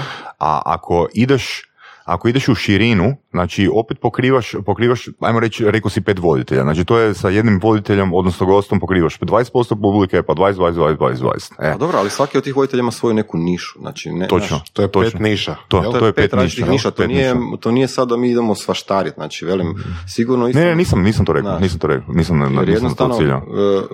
Zato što cijelo vremena, recimo, evo, ja bi konkretno najsretniji bio kad bi mi mogli naći nekog uh, podcastera koji je odličan stručnjak za nogomet i za košarku i za te glavne, ajmo reći, sportove u Hrvatskoj, jer vidim da postoji velika želja i ljudi traže takve podcaste, mm-hmm. traže takve goste i može to Marko odraditi, može to Ratko odraditi, ali oni nisu dečki koji, se, koji svaki dan prate taj sport. Da. I sad, ako ti dovedeš gosta, odnosno voditelja, koji će se isključivo baviti s takvom mm. temom, ti ćeš dobiti dodatnih, ne znam, trideset tisuća ljudi koji će gledati samo njegov podcast, jer ih zanima samo nogomet, košarka, rukomet i to. Slažem se, slažem se. A e, opet sad, će Marko ali, zadržati svoju publiku koji vole borilačke sportove. Je, ali gledaj recimo U S P, znači Unique Selling Point. Znači, imamo, ako imamo sportski kanal, znači svi znaju o čemu se radi. Ako, ako imaš širinu tema, ovoga, nemaš taj, um, nemaš taj U S P, ti me ispravi, ono, me, fakat me zanima, nije, nije provokacija, na? Znaš, jer ako ali odlučiš, mi, ako odlučiš, us... ako odlučiš imati recimo sportski kanal, znači onda još imaš nišu unutar toga, imaš, ne znam, nogomet, imaš borilačke sportove, imaš slično. Mislim da bi bilo super da postoji specijalizirani podcast koji samo sportove pokriva. Ili, či, ili čak da jedan sport pokriva. Jer kad je to, to ti... pod jednim imenom, znači to, to je čisto ono moje razmišljanje, ne da sad ono, fakat me interesira. A opet se vraćam na taj naziv Podcast Inkubator. Mm-hmm. Da, znači, nespecifično. Marko je, Marko je meni u startu rekao, ja ne želim sam raditi uh, svoj mm-hmm. podcast. Nego baš bila, velim ti, nama je od samog starta ideja bila više ljudi, više voditelja. Mm. Znači Marko da je htio raditi svoj podcast, on bi radio isključivo podcast. Čak, čak se njegova borila, radio, čak se njegova ta borilačka niša koja, koja se sad isprofilirala zapravo, dogodila, neću reći slučajno, ali spontano. Jer on je u početku šaro sa gostima iz politike, on je imao da, i, da, i, da, da. i dosta, ne znam, i Mirelu Holi i svakakve goste je imao. Nije imao samo borca, ali onda mm-hmm. na kraju kad je skužio, kad god dovede nekog iz svjetova borilačkih sportova, nama gledano skač. Ok, ajde, sad ću se malo više okrenuti to. Da, da, da. Znači to je došlo e, spontano. Znači pitanje, da li to onda znači da bi išli u različite kanale? Ili da, bi se, u različite kanale, doslovno YouTube kanale različite? Ili bi sve Misliš bilo pod... Ne, sve bi bilo pod jednim... To ti ono što ti pričam. Znači, ja, zapravo, to ono što, bi, što pita Saša, ja mislim. Znači, YouTube je jedna televizija. Da, da, da, da, ali imaš, znači, imaš YouTubera, ono, i, i bilo, bilo samostalni, bilo koje ekipe ili, ili firme, koje, ok, svi znaju da, da su to oni, ali taj isti čovjek ili ta ista firma ima pet kanala. Svaki se bavi različit. Da, da, da. Da, da, da idete u tom to, smjeru? To. Mislim, gledaj, iskreno nemam pamene, nismo o tome na taj način još okay. razmišljati. Sve su to stvari koje su toliko daleko sad trenutno od ove situacije gdje se mi nalazimo. Mi, ja sad pričam o nekakvih pet voditelja. Gle, nama će biti uspjeh ako mi u šest mjeseci dovedemo još jednog voditelja. Mm. Ne? E, i s vremenom, kako se to bude razvijalo, tako ćemo poduzimati daljnje korake mm-hmm. i razvijati cijeli taj projekt. Ali, bitno je da funkcionira. Bitno je da funkcionira, da, da su naši gledatelji zadovoljni sa onim što mi radimo. Mm-hmm. E, naravno, neki gost će biti zanimljiviji, neki neće. To e, da, ali zanimljiviji kome? To je, to, to je ono što pričamo. Znači, kad postoji niša, onda imaš devedeset osam posto zanimljivost gosta. Jel kožiš? Ako imaš nišu. Znači, ako, ako je podcast na temu uh, isključivo borilačkih sportova, onda će devedeset osam od sto ljudi koji gledaju reći, e, ovo je super podcast. Ali ako imaš, ne znam, podcast, jedan podcast je na temu biznisa, drugi podcast je na temu borilačkih sportova, oni koji su tu zbog biznisa će reći, e, ovaj drugi, prvi podcast je smeće. Ne, da. I obrnuto. Biće, ma, biće manje gledani i sve, ali upravo to tom ti pričam. Znači, zapravo mi uh, bi sad trebali, ne, ako ćemo dovesti žensku vojiteljicu, mm-hmm. ja ne očekujem da ćemo i preko noći sad dobiti pedeset tisuća žena na našem kanalu, nego će, to se dogodilo sa ove dvije cure što su i prije radile. Mm-hmm. Znači, nisu bili... Uh, najgledaniji podcasti, nisu bili najljepši komentari na njih dvije, ali malo po malo ti se ekipa počela navikavati na, na, na curu u podcastu mm-hmm, mm-hmm. i na ženske teme nekad vezane uz podcast. Ali to je isto ono što ti pričam, to je opet ono vraćam na tu nekakvu strpljivost. Mi ako uzmemo neku žensku vojiteljicu, ja sam, ja njoj znam da će njoj trebati godinu dana da ona Absolutno. stvori svoju bazu. I da publika se navika na nju, se jer dve godine čak nakon... I, jer velim ti, čak i postojeća publika će onda kasnije početi pratiti. Mhm. nju nakon godinu dana. Mm, Imat će i ona svoje zanimljive. Znaš, ono, velim, ali užasno je to komplicirano uh, uh, predvidjeti šta će se dogoditi, na koji način će to se razvijeti. Znaš kako je Ratko rekao, ono, kad smo pričali uh, da je totalno otupio na negativne komentare. Na, na, to mu je postalo šta... normalno, ali zapravo ono, mislim da nekom, nekoj curi, opet možda generalizacija, da bi trebalo fakat naći curu koja bi se godinu dana mogla nositi s tim. Da. Jer definitivno ako imate devedeset pet posto muških gledatelja, mm. tu će biti prvi godinu dana dok se ljudi naviknu svakakvih komentara. Gle, zato, zato se mi s tim ni ne žurimo, mi već mjesecima pričamo o tome. Mm. Treba se pojaviti dobra osoba i zato nećemo sad ono, ne znam, uzeti nekoga, pa ako se nakon tri mjeseca ne bude mogla nositi sa, ne znam, negativnim komentarima, ali vem, YouTube je sasvim specifičan jer ta publika je ono najbrutalnija publika koja može postojati. Ti na televiziji kad si nekakav voditelj, ti nemaš nikakav feedback. Mm-hmm. Ti odradiš svoj da, live da, pred da, kamerom, da. ti gledaš tog svog snimatelja, ispred tebe je jedna jedina osoba i u tu kameru, mm-hmm. i bez obzira što tebe možda gleda sto do dvjesto tisuća ljudi doma. Ali ti nemaš taj respons kužiš koji imaš kad radiš live stream na YouTubeu gdje ti sa strane jebu materi, ne znam šta ti govore, da si debil, da si ovo, da si to. Ali na kraju opet i ta publika, to je vrlo, vrlo zanemariv broj, ako ćemo gledati u postotku ukupnog pregleda i broja subscribera na našem kanalu i tih negativnih komentara, pa to je doslovce ona... Pa, ok, jasno, to je, to je druga stvar, znači od tih, ne znam, sto ili milijun ljudi koji gledaju nekakav podcast, njih će komentirati ono jedan Postao, da. A zapravo i hejteri u većoj mjeri komentiraju nego... Da, i to isto. I s vremenom shvatiš da se to manje više provlači uvijek ista ekipa. Da, da, da. To ti isto dvadeset trideset maksimalno pedeset. Ignoriraj i ideš dalje. Ako tebi jedan podcast, ne znam, ne o nama, ja tebi sam malo prije voras pokazao, došla mi notifikacija, naš podcast, taj neki video i sad pogledam dvjesto pedeset tisuća puta. Ti na ti dvjesto pedeset tisuća pregleda imaš dole pet negativnih komentara. Nekih imaš deset. Točno. Nekih imaš sto. Točno, ma neki su svi negativni. Znači da ih je sto, znači sto dvjesto od dvjesto pedeset tisuća ljudi koji pogledalo, ok, naravno nije to točna brojka, znači neko je pogledao dva puta, ali nek je to sto pedeset tisuća, mm. od tih dvjesto pedeset da je sto pedeset tisuća različitih ljudi. Imaš deset, petnaest, dvadeset negativnih komentara i velim, s vremenom ti skuži da to sve ista ekipa. Mm. To su znači profesionalni, kako se zove, trole. Trole, šta, trole. Znaš, da. Serem samo zato da serem. Jel tebi bilo teško primati negativne komentare u početku? Pa, mislim, gledaj, ja sam tu na svu sreću najmanje, izložen, najmanje izložen od svih. Ja sam, ja komuniciram sa ekipom na chatu, ne, na taj način se ja s njima, mislim, imam vrlo dobar, recimo, odnos sa našom publikom. Mm-hmm, mm-hmm. Dečki imaju drugčije, jer oni zapravo ni ne sudjeluju na tom chatu koliko ja sudjelujem. Mm-hmm. Tako da ja nisam ni imao neka, ali... Da. Mislim, ono, i bilo je isto par sinke puši kurac, sinke debilu, sinke ovo, sinke ono, šta se, šta se ovaj šeće kroz kadar, šta ovaj tamo uglu, znaš ono, da, šta se šećem, šećem se zato što sam, mi se ugasio aparat, razumiješ, ljudi to ne kuže, da ja ne mogu, moram pustiti široki kadar jer su mi se aparati ugasili, nema slike, znači može ići crno, ali sada ja idem to sa svakome, svaki put, u svakom podcastu objašnjavati, onda je onda, brate, mi napiši šta se šećem, evo, šećem se, mi se šeće, hoću pokazati svoje nove tensice, evo, da, znaš, evo, zato se šećem, znaš, nema tu, nema tu prostora sad nek- nekako je ljutnji da se ja sad tu, ne znam, bediram oko nečega. Ali to je to isto ono, izloži se. Mislim, moraju doći negativni komentari. Moraju. Ono, moraju da, doći negativni komentari. Ali ako ono gledaš na svaki detalj da. I ono, ne kreneš, jebi ga. Ono, a šta misliš, mislim, gledaj.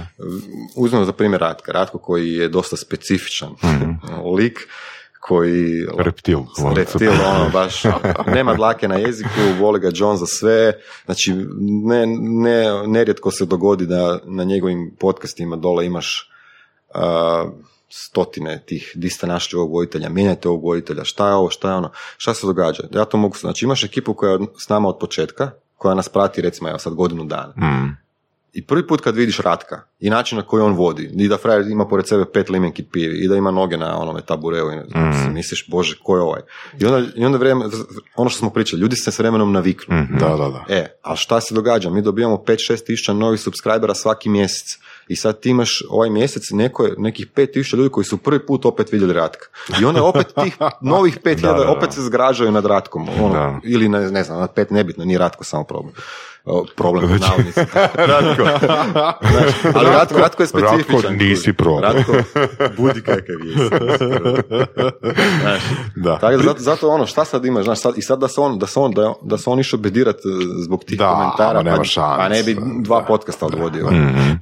Pričamo malo o brojkama. Kako je to, znači, imati sad, znači, imali ste nedavno što milijun uh, viewova videa. Mm-hmm. Prvi klip koji nam je prešao milijun pregleda, to je da. naravno Mirko Filipović, koji je apsolutno ono, najveća moguća zvijezda koja je došla kod nas u podcast, e, jer je globalna jednostavno zvijezda. A ne znam šta ti kažemo, super je feeling, znaš, ono, kad vidiš da si, ono, to je ističak gdje on priča o tom, toj prevari na vaganju u tim borilačkim sportovima, znači ljudi koji to prate znaju čem se radi. Ovoga... Suludo je, stari moj, da je tvoj neki nešto što znaš da je nastalo onako tamo gore u Kozari Boku, u onom nekom boksu bez prozora i kad, se, kad si zvrtiš film šta je sve dovelo, šta, šta se sve trebalo poklopiti u životu, šta, koje si ti odluke trebao donijeti, koje si ljude treba upoznat, šta sve se moralo dogoditi da taj jedan Mirko Filipović dođe u taj studio, mm-hmm. to kaže i da ti taj video izbaciš na neki YouTube i na kraju to pogleda milijunska ono, publika, mind blowing. Bot, baš je, ja, ono. baš je. Ja.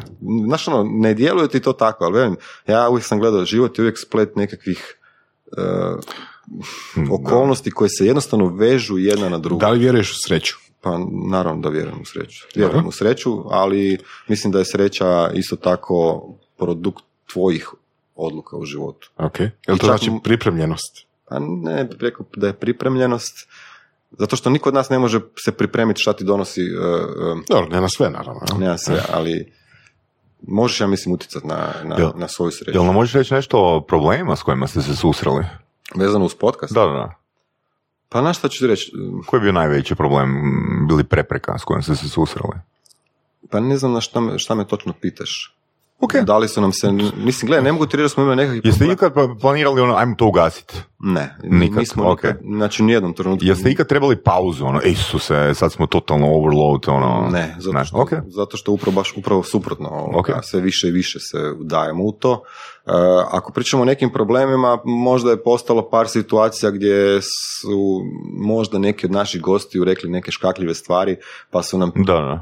pa su ti videi bili ono pod nekakvim, nemam pojma, ovim, okay. kako se to kaže, cenzurom. Da. Znači morali smo izrezati dijelove iz nekih tih klipova. Aha.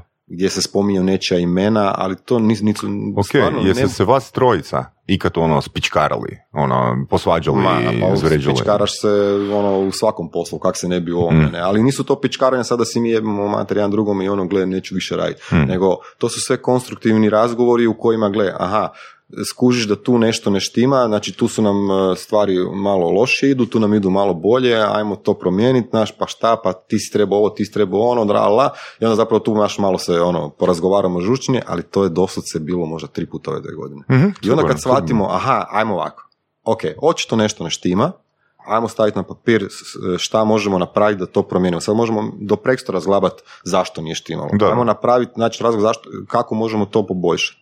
I onda zapravo uvijek dođu te neke nove ideje i ti neki pomaci u nekakve da, sitne da. Mikro, mikro promjene u našem podcastu poput, ajmo reći, te kruške ili tih klipova ili tih odvajanja podcasta na Q and A gdje smo zapravo poduplali broj pregleda, to je bila odlična Markova ideja, znači ono, mm-hmm, znaš, mm-hmm. koja možda na prvu meni ono, kaj ćemo sad zaustavljati podcast na pola, bio sam skeptičan, ali ono onako, gled, ha, stari moj, ali to je, znaš, svi koji su gledali osam dio podcasta će pričekat da se pročita njihovo pitanje u Q and A-u, nama to diže ne solidno, duplo, ali solidno, recimo, da. Ajmo reći da je Q and A šezdeset posto gledanosti osnovnog podcasta. Znači, ako je deset tisuća osnovni, ovaj će biti sigurno šest. Nekad čak znaju biti preko Q and A preko osnovnog podcasta. Opa! Da, to je recimo slučaj sa Vedranom Badžunom, gdje je njegov podcast Q and A gledaniji, ne puno, ali gledaniji od osnovnog podcasta. Mm-hmm. Jer ljudi, velim, ljudi jednostavno naš, ljudi vole čuti svoje ime. Znači sad, ne znam, Saša je postavio Badžunu pitanje zašto ti tralala i, ti, i tebi taj čovjek to odgovori. Mm. Zato se ljudi zadržavaju na tome.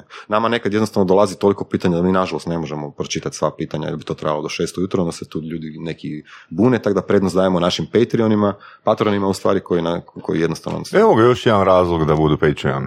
Da, ono, nek plate pa će njihovo pitanje biti pročitano. Sad i tamo dolazi toliko pitanja da, da je već malo problem mm. njihova sa pitanja pročitati. Znači. Mm-hmm. I mi znaš, ono, dođe ti jedna osoba pa ti postavi dvanaest pitanja. Onda imaš još... Dobro, okej. Okay. Znači, ajmo, ko više plati... Je, da, da, da, da. A ne, nemaš, da, da. ne znam, neće, nemaš se nikad. Prvo pitanje gratis za Patreon. Možda bi se i trebali tako postaviti, nemam pojma. Jesu. Da. Da. Jel si, jel si ikad imali tipa problema ono da je netko rekao, e daj gasite taj podcast, ono želim to maknuti dolje? Da nam je neko prijetio? Neko od gostiju da je imao ono, e morate, epizode, morate, morate da, ugasiti da epizodu. Ne, ja mi, znaš šta, koliko se sjećam. A ovo drugo? I nije, nije, nije, nikad ništa prijetio. Jesu vas ikad, jesu vas ikad kontaktirali? Znaš šta je jedno, jedno što se dosta često ponavlja pitanje, tko stoji iza nas? E, I da, to je gušteri, pa gušteri je, evo te. Reptili. To je, to je, ja, fakat... to je točno odgovor koji ja uvijek dajem. Reptili stoje iza nas. Da, znači, ljudima da, je još uvijek da, nepojmljivo da, da, da iza cijelog ovakvog projekta stoje tri neka mm, obična tri lika. Ono, kuš. Tri obična lika koja su se zapravo nisu ni poznavali dok nismo krenuli raditi. Mm-hmm, ja Ratka da. nisam u životu vidio prije podcasta, Marka sam znao srest na pres konferencijama nekakvim, ali nismo bili se nikad družili, nikad nismo bili sjeli na kavu. Naš prvi susret je bio ta kava gdje smo dogovarali podcast. I sad je teško ljudima to shvatiti, ono, kako vas nik, znaš, znaš, jel H D Z, jel S D P, jel ek stari moj, velim, ono, reptili stoje van zemaljci. Ali to je tipično domaće pitanje, postoji iza nas, sigurno ne, ja. mora biti neko. Da. I onda zapravo kad tako odgovoriš to reptili, zemancija, na kraju to postane zemancija. Kaj bi, kaj bi promijenili, odnosno što bi da krećete iz početka svojim iskustvom, kaj bi napravio drugačije? Šta bih napravio drugačije? Mm-hmm. A znaš šta, teško, teško mi je na to pitanje odgovoriti zato što nemam pojma šta bih napravio drugačije. Možda, možda ne bi ništa mijenjao, možda bi... Us... Gle, sve što smo mi imali od samog početka pa do dan danas je nekako dobra stvar u tome što učiš kroz, taj, kroz takav projekt. Jasno, da. Mm-hmm. Znači, ti jednostavno... A da li ima nešto što si naučio, što bi ubrzalo ili malo nekako ono, poboljšalo? Pa definitivno. Zovi Karamarka, odmah, znači, ne, druga epizoda, ne, ne, Zovi Karamarka. Na primjer. Na primjer, ne, ne, ozbiljno, evo. Ne, definitivno bih uh, od starta, recimo da sad radim, definitivno bih takvu vrstu projekta radio od prvog podcasta u live streamu. Mm-hmm, jer montaža me je ubijala. Znači ja sam provodio šest do osam sati za svaki podcast, okay, ja i moja okay. žena montirajući, rezajući, presnimavajući, to je bilo suludo, ne? Znači završi po, jer mi smo kad smo radili tako, mi smo znali snimati po tri komada u jednom danu. Mm-hmm. Znači Ratko Marko Deja, to on je mm-hmm. deset sati u studiju snimanja, jer se nismo mogli drugčije organizirati, jer je, velim, svi mi smo radili svoje poslove. Znači, snimiš tri podcasta u jednom danu, znači ne moram ti pričati kakav sam bio nakon osmog sata snimanja. E, onda se dolazi najčešće doma, jer smo doma to montirali, jer nisam mogao još sjediti u studiju i montirati, nek sam morao maknuti iz tog prostora. I onda, znaš, sama, sama, samo presnimavanje tih kartica ti uzme par sati, ono, dva sata, ne znam čega, to isto, ono, ono dok se, znaš, jedna, druga, ti imaš tri, mi snimamo s tri kamere, znači ti onda njih kasnije moraš ubaciti na timeline, moraš te sve kamere usinkronizirati, zajebano ti je, jer fotići snimaju trideset minuta u komadu. Mm-hmm. I onda ti trebaš svaki trideset minuta opet sinkati sve te kamere mm-hmm. i to sve, ok, dobro, imaš sad način na koji se to puno brže radi i onda pregledavati. Zapravo ne možeš ti sad samo bez veze tamo nalupati jedan, dva, tri, jedan, dva, tri, nego moraš pratiti razgovor. Znači moraš zapravo gledati taj podcast ponovo. Mm-hmm. Znači ako ti pričaš ne mogu ja ostaviti kameru na vorasu. Čekaj, ali dok je live, onda ne trebaš svaki trideset. Dok je live, ja to radim live na kompjuteru tamo, okay, okay, preko okay. softvera, ja uživo montiram. E, onak, zamišljam prvi sastanak a, koji je Siniša imao s Markom i Ratkom. E, ekipa, imam jednu super ideju. Imam jednu super ideju. Jeste ikad čuli za riječ podcast? Nismo. Ok, ovak, treba ću samo sto šezdeset sati vašeg vremena mjesečno. Ali bit će jebeno. Al, bit će super. Za tri godine će biti super, stari moj. Da, ono, biće i to. Ne. Da, da, biće, biće i to je. Da, ono, ne zamisli koju priču moraš složiti. evo, evo drugo pitanje, ali slično ovome. Mm-hmm. Da dobiješ na lotu, evo, ne znam, dvjesto tisuća eura sutra, da trebaš potrošiti dvadeset četiri sata, šta bi radio? Definitivno bi odmah otputovao negdje. Ok, da trebaš potrošiti na podcast. Aha, na podcast da moram potrošiti. Da, da moram potrošiti na podcast dvjesto tisuća, šta si rekao? Otišli bi otputovati negdje eura. Da snime podcast. dvjesto tisuća eura. Samo na podcast. Da. Isuse Bože, nemam pojma, kupio bi ono... be em ve a. Ne bi kupio be em ve a. Čekaj, na podcast projekt. Da, projekt, da. Kupio bi definitivno tri neke brutalne kamere. Da, da, da. Ne bi u marketing investirao da što prije dođe do sto pedeset tisuća. Evo, ovak iz glave, naravno da sam Roma, ja kao snimate rekao kamere, mm. ali vjerojatno bi mi Marko onda rekao, e, sinke, znaš kaj, ne, te pare trebaš uložiti u marketing, da, zapravo, dobro je. Znači, do, znači, dobro da ne dobiješ te pare, ali bi se posvađali, jel? Ne bi se posvađali, ne, niti uvijek imamo super, super tu nekakav balans, jedan drugog balansiramo, ja nešto predloži na prvu, naš, jer svako iz svoje perspektive da, gleda, ne, i onda, znaš, onda, aha, ne, gledaj, nemoj ovo, nemoj ono, pa trebalo bi možda bi bilo ipak bolje ovdje ili bolje ondje i zapravo onda uvijek nađemo neku zelenom granu, ali vidiš, sad si me uhvatio, jer ja bi odmah, već sam vidio tri kamere u studiju nove i sve. Ratko, Ratko bi psihodelike, Ratko bi psihodelike, ono i sve. Ratko bi se našiko, ono, vratu mili, tamo bi imao vjerojatno kontejner pive ispod studija u skladištu. A, sad, na temelju tvog iskustva, a, tu možemo malo prodiskutirati, a, znači svi mi želimo da se podcasting kultura u Hrvatskoj dodatno razvija. Je, koji, su, koji, koji je tvoj nekoliko savjeta, a, što bi predložio nekome ko se interesira kako pokrenuti podcast? Pa zapravo za podcast, ja sam već uh, jedan takav video uh, i napravio, mm-hmm. objavio ga na, na našem kanalu, gdje sam ja zapravo prošao sa kamerom kroz naš studio i pokazujem apsolutno svu opremu koju koristim i na koji način sam uh, slagao scenografiju i sve ima. Video traje deset do petnaest minuta. O čemu se radi? Ok, uh, ja kao snimatelj sam vizualan i volim da to sve izgleda pic pici, da to bude lijepo i sve, ali zapravo poanta dobrog podcasta je samo sadržaj. Uh-huh. Znači, ako ti ponudiš ljudima kvalitetan sadržaj, zanimljive teme, ljudi će tebe pratiti, makar ti snimo evo, samo mikrofonima ili jednom običnom kamerom, ili, znači nije bitno. Bitno je da, da kreneš da, ti, da, da imaš kontinuitet. I da to ide u kontinuitetu i da ne odustaješ od toga. Pa makar jedan put tjedno objavio, jedan put tjedno. Ne mora ići tri put tjedno ko što mi radimo. Mm. Znači može biti jedan put u dva tjedna, ali da to bude kroz neki period od godinu, dve duže, da se jednostavno tvoja publika malo po malo slaže, jer kad ta ćeš naći svoju publiku? Mm-hmm. Ne, ne treba ti, čak i, čak i danas ako govorimo oko opreme, ne treba ti puno ni novaca za dobar mikrofončić, za dobru kamericu, danas sve stavimo. Praktički s dvije tisuće do dvije tisuće kuna možeš krenuti. Tako je, ti sa Soma dva kuna imaš vrhunski profesionalni mikrofon koji sam mm-hmm. ja sad na kraju kupio. Prvo sam koristio onaj skuplji, sad sam našao neku jeftiniju verziju. Kupio sam mikrofon za tisuću dvjesto kuna, ima takav dobar bubica, ono, super, da. Ono, naš. Tako da, zbija ne treba puno novaca, samo je bitno da dobro... Znaš pro... šta mislim da je bitno? Bitno je da kad, kad radiš nekakav podcast, ako planiraš raditi neki podcast, da ga radiš zapravo onome što tebe zanima. Točno, da, točno. Da. Točno. Znači, glupo je da radiš nekad, da ti pokriješ neke teme koje, koje te u slobodno vrijeme ne zanimaju, mm-hmm. ne čitaš o tome, ne baviš se s tim i sad o, ideš raditi podcast o tome, mm-hmm. znači... Ono što ti govorim, znači Markova niša su ti borlački sportovi, Ratko Soj, nekakav današnji naš treći voditelj će raditi nešto, neke druge teme. Mm. Ali ako je on u tome, onda će i on imati svoju publiku. Mm-hmm. Koja je, s obzirom si na er te el-u, i, um, koja je, kako, kako bi okarakterizirao odnos između uh, educiranih, uh, odnosno profesionalnih voditelja i voditelja podcasta? Uh, misliš kako je uspored da ih... Da, kako, kako bi... Pa, znaš šta ću reći, profesionalni voditelji su jednostavno istrenirani da...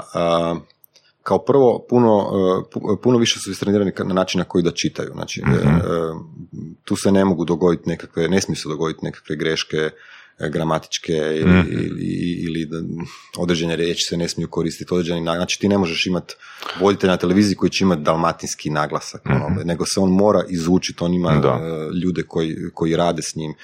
Oni čitaju sa blesimetra, jako rijetko ti imaš, osim nekakvih izazov, nekih talk showa gdje ti, ti voditelji, iako su i oni unaprijed pripremljeni od strane produkcije, znači ako ti imaš neki talk show, ajmo reći sličan, barem malo podcastu, opet imaš gosta s kojim si prošao teme o kojima će se pričati.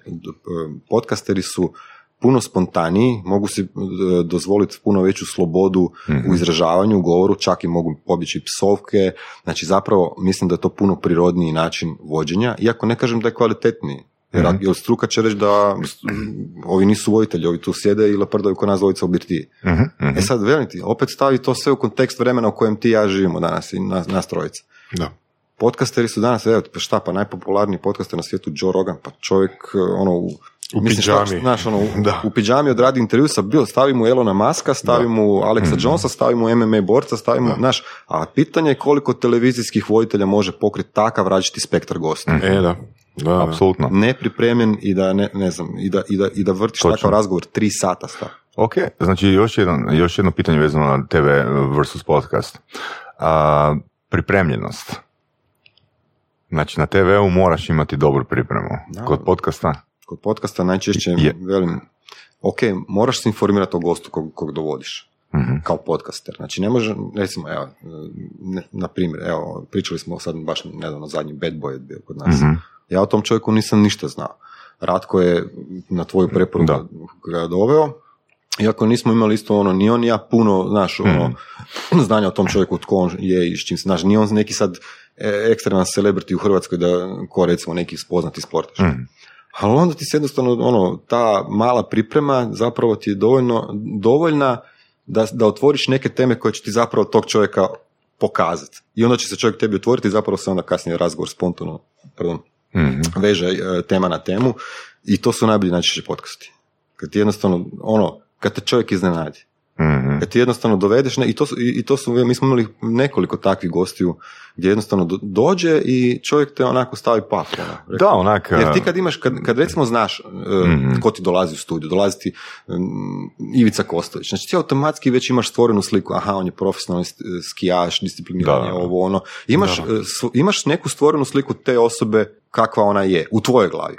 Najčešće se ispostavi da to nema veze sa onim što ti sebi mm-hmm. misli.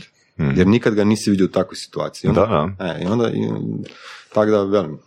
Da, jer velim, ono, na televiziji, ne znam, ono, imam taj dojam da ne možeš dobiti mind-blowing informaciju, recimo, a, a nama se, kao intervjuer, a na podcastu, ono, ti možeš takvu stvar čuti da si, ono, kao intervjuer, da.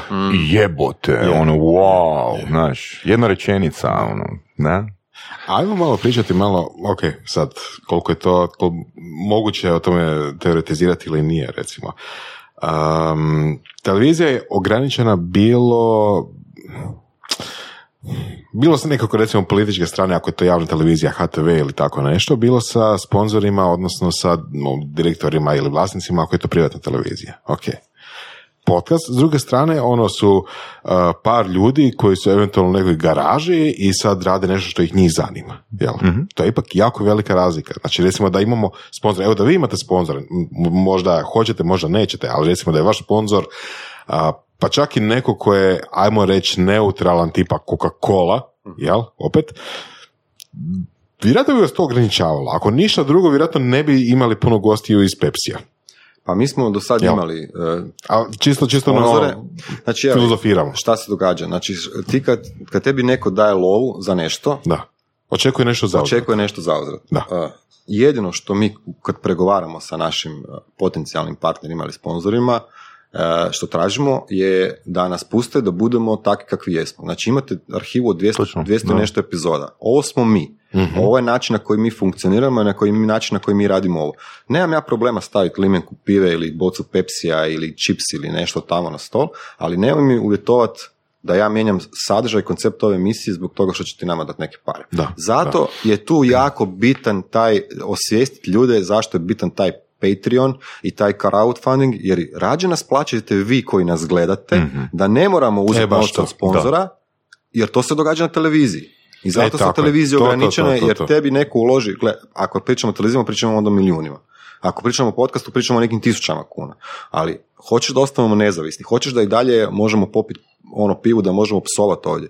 Onda, stari moj, kuš, i to je ono što ljudi ne razumiju. Svi bi sve, ali nisu, nisu spremni sagledati širu sliku. I onda šta? I onda mi uzmemo sponzora i onda nam dole idu, a evo, prodali su se, odlaze u mainstream, odlaze ovo. A opet, velim ti, sad kad se vratim na početak ove priče o vremenu, ulogu, o novcima, o tome da ja, mm-hmm. umjesto da odem sa svojom ženom svaki mjesec na vikend, ja te novce dajem u onaj studio negdje. Razumiješ? I to je ono što ljudima je teško objasniti. Ne? Tako da, velim, što se tiče sponzora, nemamo ništa protiv njih i uvijek ćemo ih uzeti, zašto ne, ali samo da recimo, evo, baš je bio jedan primjer sa jednom firmom koja proizvodi, prodaje satove, oni su mi uvjetovali da stavim onaj sat, neki njihov, koji definitivno, ja imam na, na zidu pivsku bocu sat, pivski, pivski čep od Route šezdeset šest, koji totalno jebi ga. Ja sam taj sat posebno naručio sa eBaya da mi paše u taj neki Aha. izgled seta. Oni su mi poslali nekakav bijeli sat, brate mi, to je bila šaka oko kad sam ja to stavio. Ja sam tu rekao, on kasnije, gledaj ljudi, ok, sad sam to stavio, kad vidio sam kako nema šanse, znači ne želim da mi mijenjate scenografiju. Znači ne, ne, nema kićenja, ne znam koje kakvih vaših proizvoda unutra. I gle, nekad moraš biti spreman, da, a mislim na kraju krajeva nemam šta izgubiti, stari moj, jer konstantno sam u gubitku, tako da nemam šta izgubiti ovdje, znači ono, ako eventualno odbiješ sponzora zato što ti želi pre, pre, preurediti studio, ne? Ali velim, nismo imali do sada. I to je taj drugi stvar, znači televizija nema taj luksus da odbija. Tako, da, ti da. Sponzor. Gledaj, jedna televizija da. ima zaposlenih dvjesto tristo ljudi, čovječe, ima naš, na, mislim, to su puno, na puno većoj skali, puno veći troškovi i sve, ali... Mm-hmm. Tako, za koliko ono novca biste prodali projektu? Ja ga osobno ne bi nikad prodao, jer ja e, ovaj projekt vidim kao svoju budućnost. Znači, u kom ja, smislu? Pa vidim ga barem još sljedeći minimalno deset godina da radimo, mm-hmm. da Podcast Inkubator živi kao projekt. Mm-hmm. Možda i duže. Gle, ne mogu reći, ne znam šta, šta se može sve dogoditi u deset godina, može nas asteroid poklopi, ali e, ako razmišljamo o nekakvoj poslovnoj budućnosti, e, Podcast Inkubator je nešto što ja želim zajedno sa Markom i Ratkom da se i dalje razvija i da raste i da zapravo bude nešto od čeg ćemo mi normalno moći živjeti, da to bude nekakav naš, uh-huh. uh, ajmo reći pod navodnicima, ono osmosatni posao. Ne? Uh-huh. Jer mi do sad još uvijek uh-huh. nismo uložili, koliko god ja sam pričao da sam vremena uložio ovo, ovo nije naš glavni posao, uh-huh. nego ovo je posao koji uh, ja radim kad bi trebao odmarati. Drugim riječima hobi. Da, hobi. A ako se bavim s ovim, ako, ja, ako mi dođemo do faze da financijski možemo se samo posvetiti, znači moći ćemo puno biti kvalitetniji, još više stvari raditi. A u kom smislu kvalitetniji? Pa kvalitetniji na način da jednostavno uh, sadržajno uh, puno više proizvoditi recimo i tih klipova. Aha, to misliš. Znači, znači u, u kvantiteta, kvaliteta. Pa da, i možda, velim ti, gle, ja sad u ovoj situaciji ne mogu raditi uh, dvadeset recimo komada mjesečno. Da. Ne, ne, ne, znači ne, kvantitetniji. Kvantitetniji, da. A, a gleda, to ti je ono kad ti pričamo o razvijanju projekta. Znači, gleda, ako ti očekuješ da imaš tri četiri voditelja ili pet dana sutra, Moraš, to, to se automatski povećava broj, kad, broj podcasta. Kad a, kontaktirate recimo neku... Znaš o čem se radi? Radi da, se o tome ovako. Ako ti radi, ja, ja ako sinoć imam live stream, mm-hmm. i nama je u tom live streamu gostovao Dino Rađa i mi smo sinoć imali četrdeset tisuća ljudi kroz taj mm-hmm. live stream. Danas možda neću imati vremena objaviti ove klipove, neki klipovi prođu dobro, neki prođu loš, neki imaju tisuću pregleda, neki imaju sto tisuća, to nikad ne možeš predvidjeti, mm-hmm. jer to... Više ni sam ne znam o čemu to ovisi. Da li to ovisi o gostu, o vremenu kad objavljuješ naslov, to je hrpa faktora, ne? A, kad pričamo o toj kvantiteti, ja znam da ja sad, mi sad u bilo kojem live streamu, kad objavim, mi ne padamo ispod deset do petnaest tisuća. Svaki, svaka ta tisuća je nekakav određen iznos novaca na monetizaciji svega. Znači, što više radiš, više zarađuješ i imaš više novaca da možda isplatiš nekakvu plaću ili eventualno uložiš dalje u bolju opremu. Gle, jer ti isto moraš shvatiti, znači, ovaj par mikrofona koje mi koristimo, kamera, tri kamere, gle, to je potrošna roba. To će za sad, već tri godine stoji tamo i to su sati i sati. Ta kamera će riknut, treba će kupiti tu novu kameru.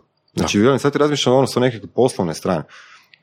Što više radiš, više zarađuješ, ne? A moraš imati vremena za to. Znači, kad dođe nekakva lova da se mi možemo odreći nekakvih drugih gaža ili poslova ili financijskih mm-hmm. nekakvih mm-hmm. primanja i da možemo uložiti svo, na, svo naše vrijeme u ovo, naravno da ćemo onda morati više i raditi i, i više i sadržaja proizvoditi, a jer što više sadržaja proizvodiš, više zarađuješ i možeš da. Ti tu fučkati. Ok, opet se vraćamo nekako na nekakav možda novac ili tako nešto. Što je misliš, koji bi tebi samo bio... o novcu pričate. I, I podcastu. I podcastu. A, ko bi bio idealni sponzor za vas? A, mi kad smo razmišljali o sponzorima, mi zapravo ni ne želimo imati sad ono pedeset sponzora. Nama je dovoljna, s obzirom na, na, na format podcasta i mm-hmm. emisije, to kakva to je, četiri pet sponzora bi bilo uvr, uvr glave. Okay. Znači jedna cuga, ajmo reći okay. neka piva, to, to, to. Piva okay. je idealna, Dara. Grickalice, znači nekakvi čipsevi kikiriki, Dara. Obleka nekakva, znači Varteks? Varteks, recimo. Ne, s obzirom na trenutnu situaciju, sad nalazimo nekakva sportska obleka. Imali smo okay, mi već okay. suradnju sa nekim sportskim firmama, tako da i možda još eventualno ti, recimo, ko što smo imali to istu firmu koja se bavi tim satovima, pa onda naš. Ovisni, znači kad su neki malo ozbiljni... Ali zamisli ovo, recimo da vam mi damo nešto para i kažemo, e, ova epizoda je sponzorirana od Surovih strasti. Ja. Brutalno. Možete vi, možete vi biti ovoga dugotrajni patroni, pa onda plaćajte na taj način. Svaki, svaka epizoda Podcast Inkubatora kreće sa sponzorirano od podcasta Surove strasti. To bi, to bi bilo jako zanimljivo da podcast sponzorira podcast. A, jebeno. Hoćemo probati. Moglo je, moglo bi, moglo bi.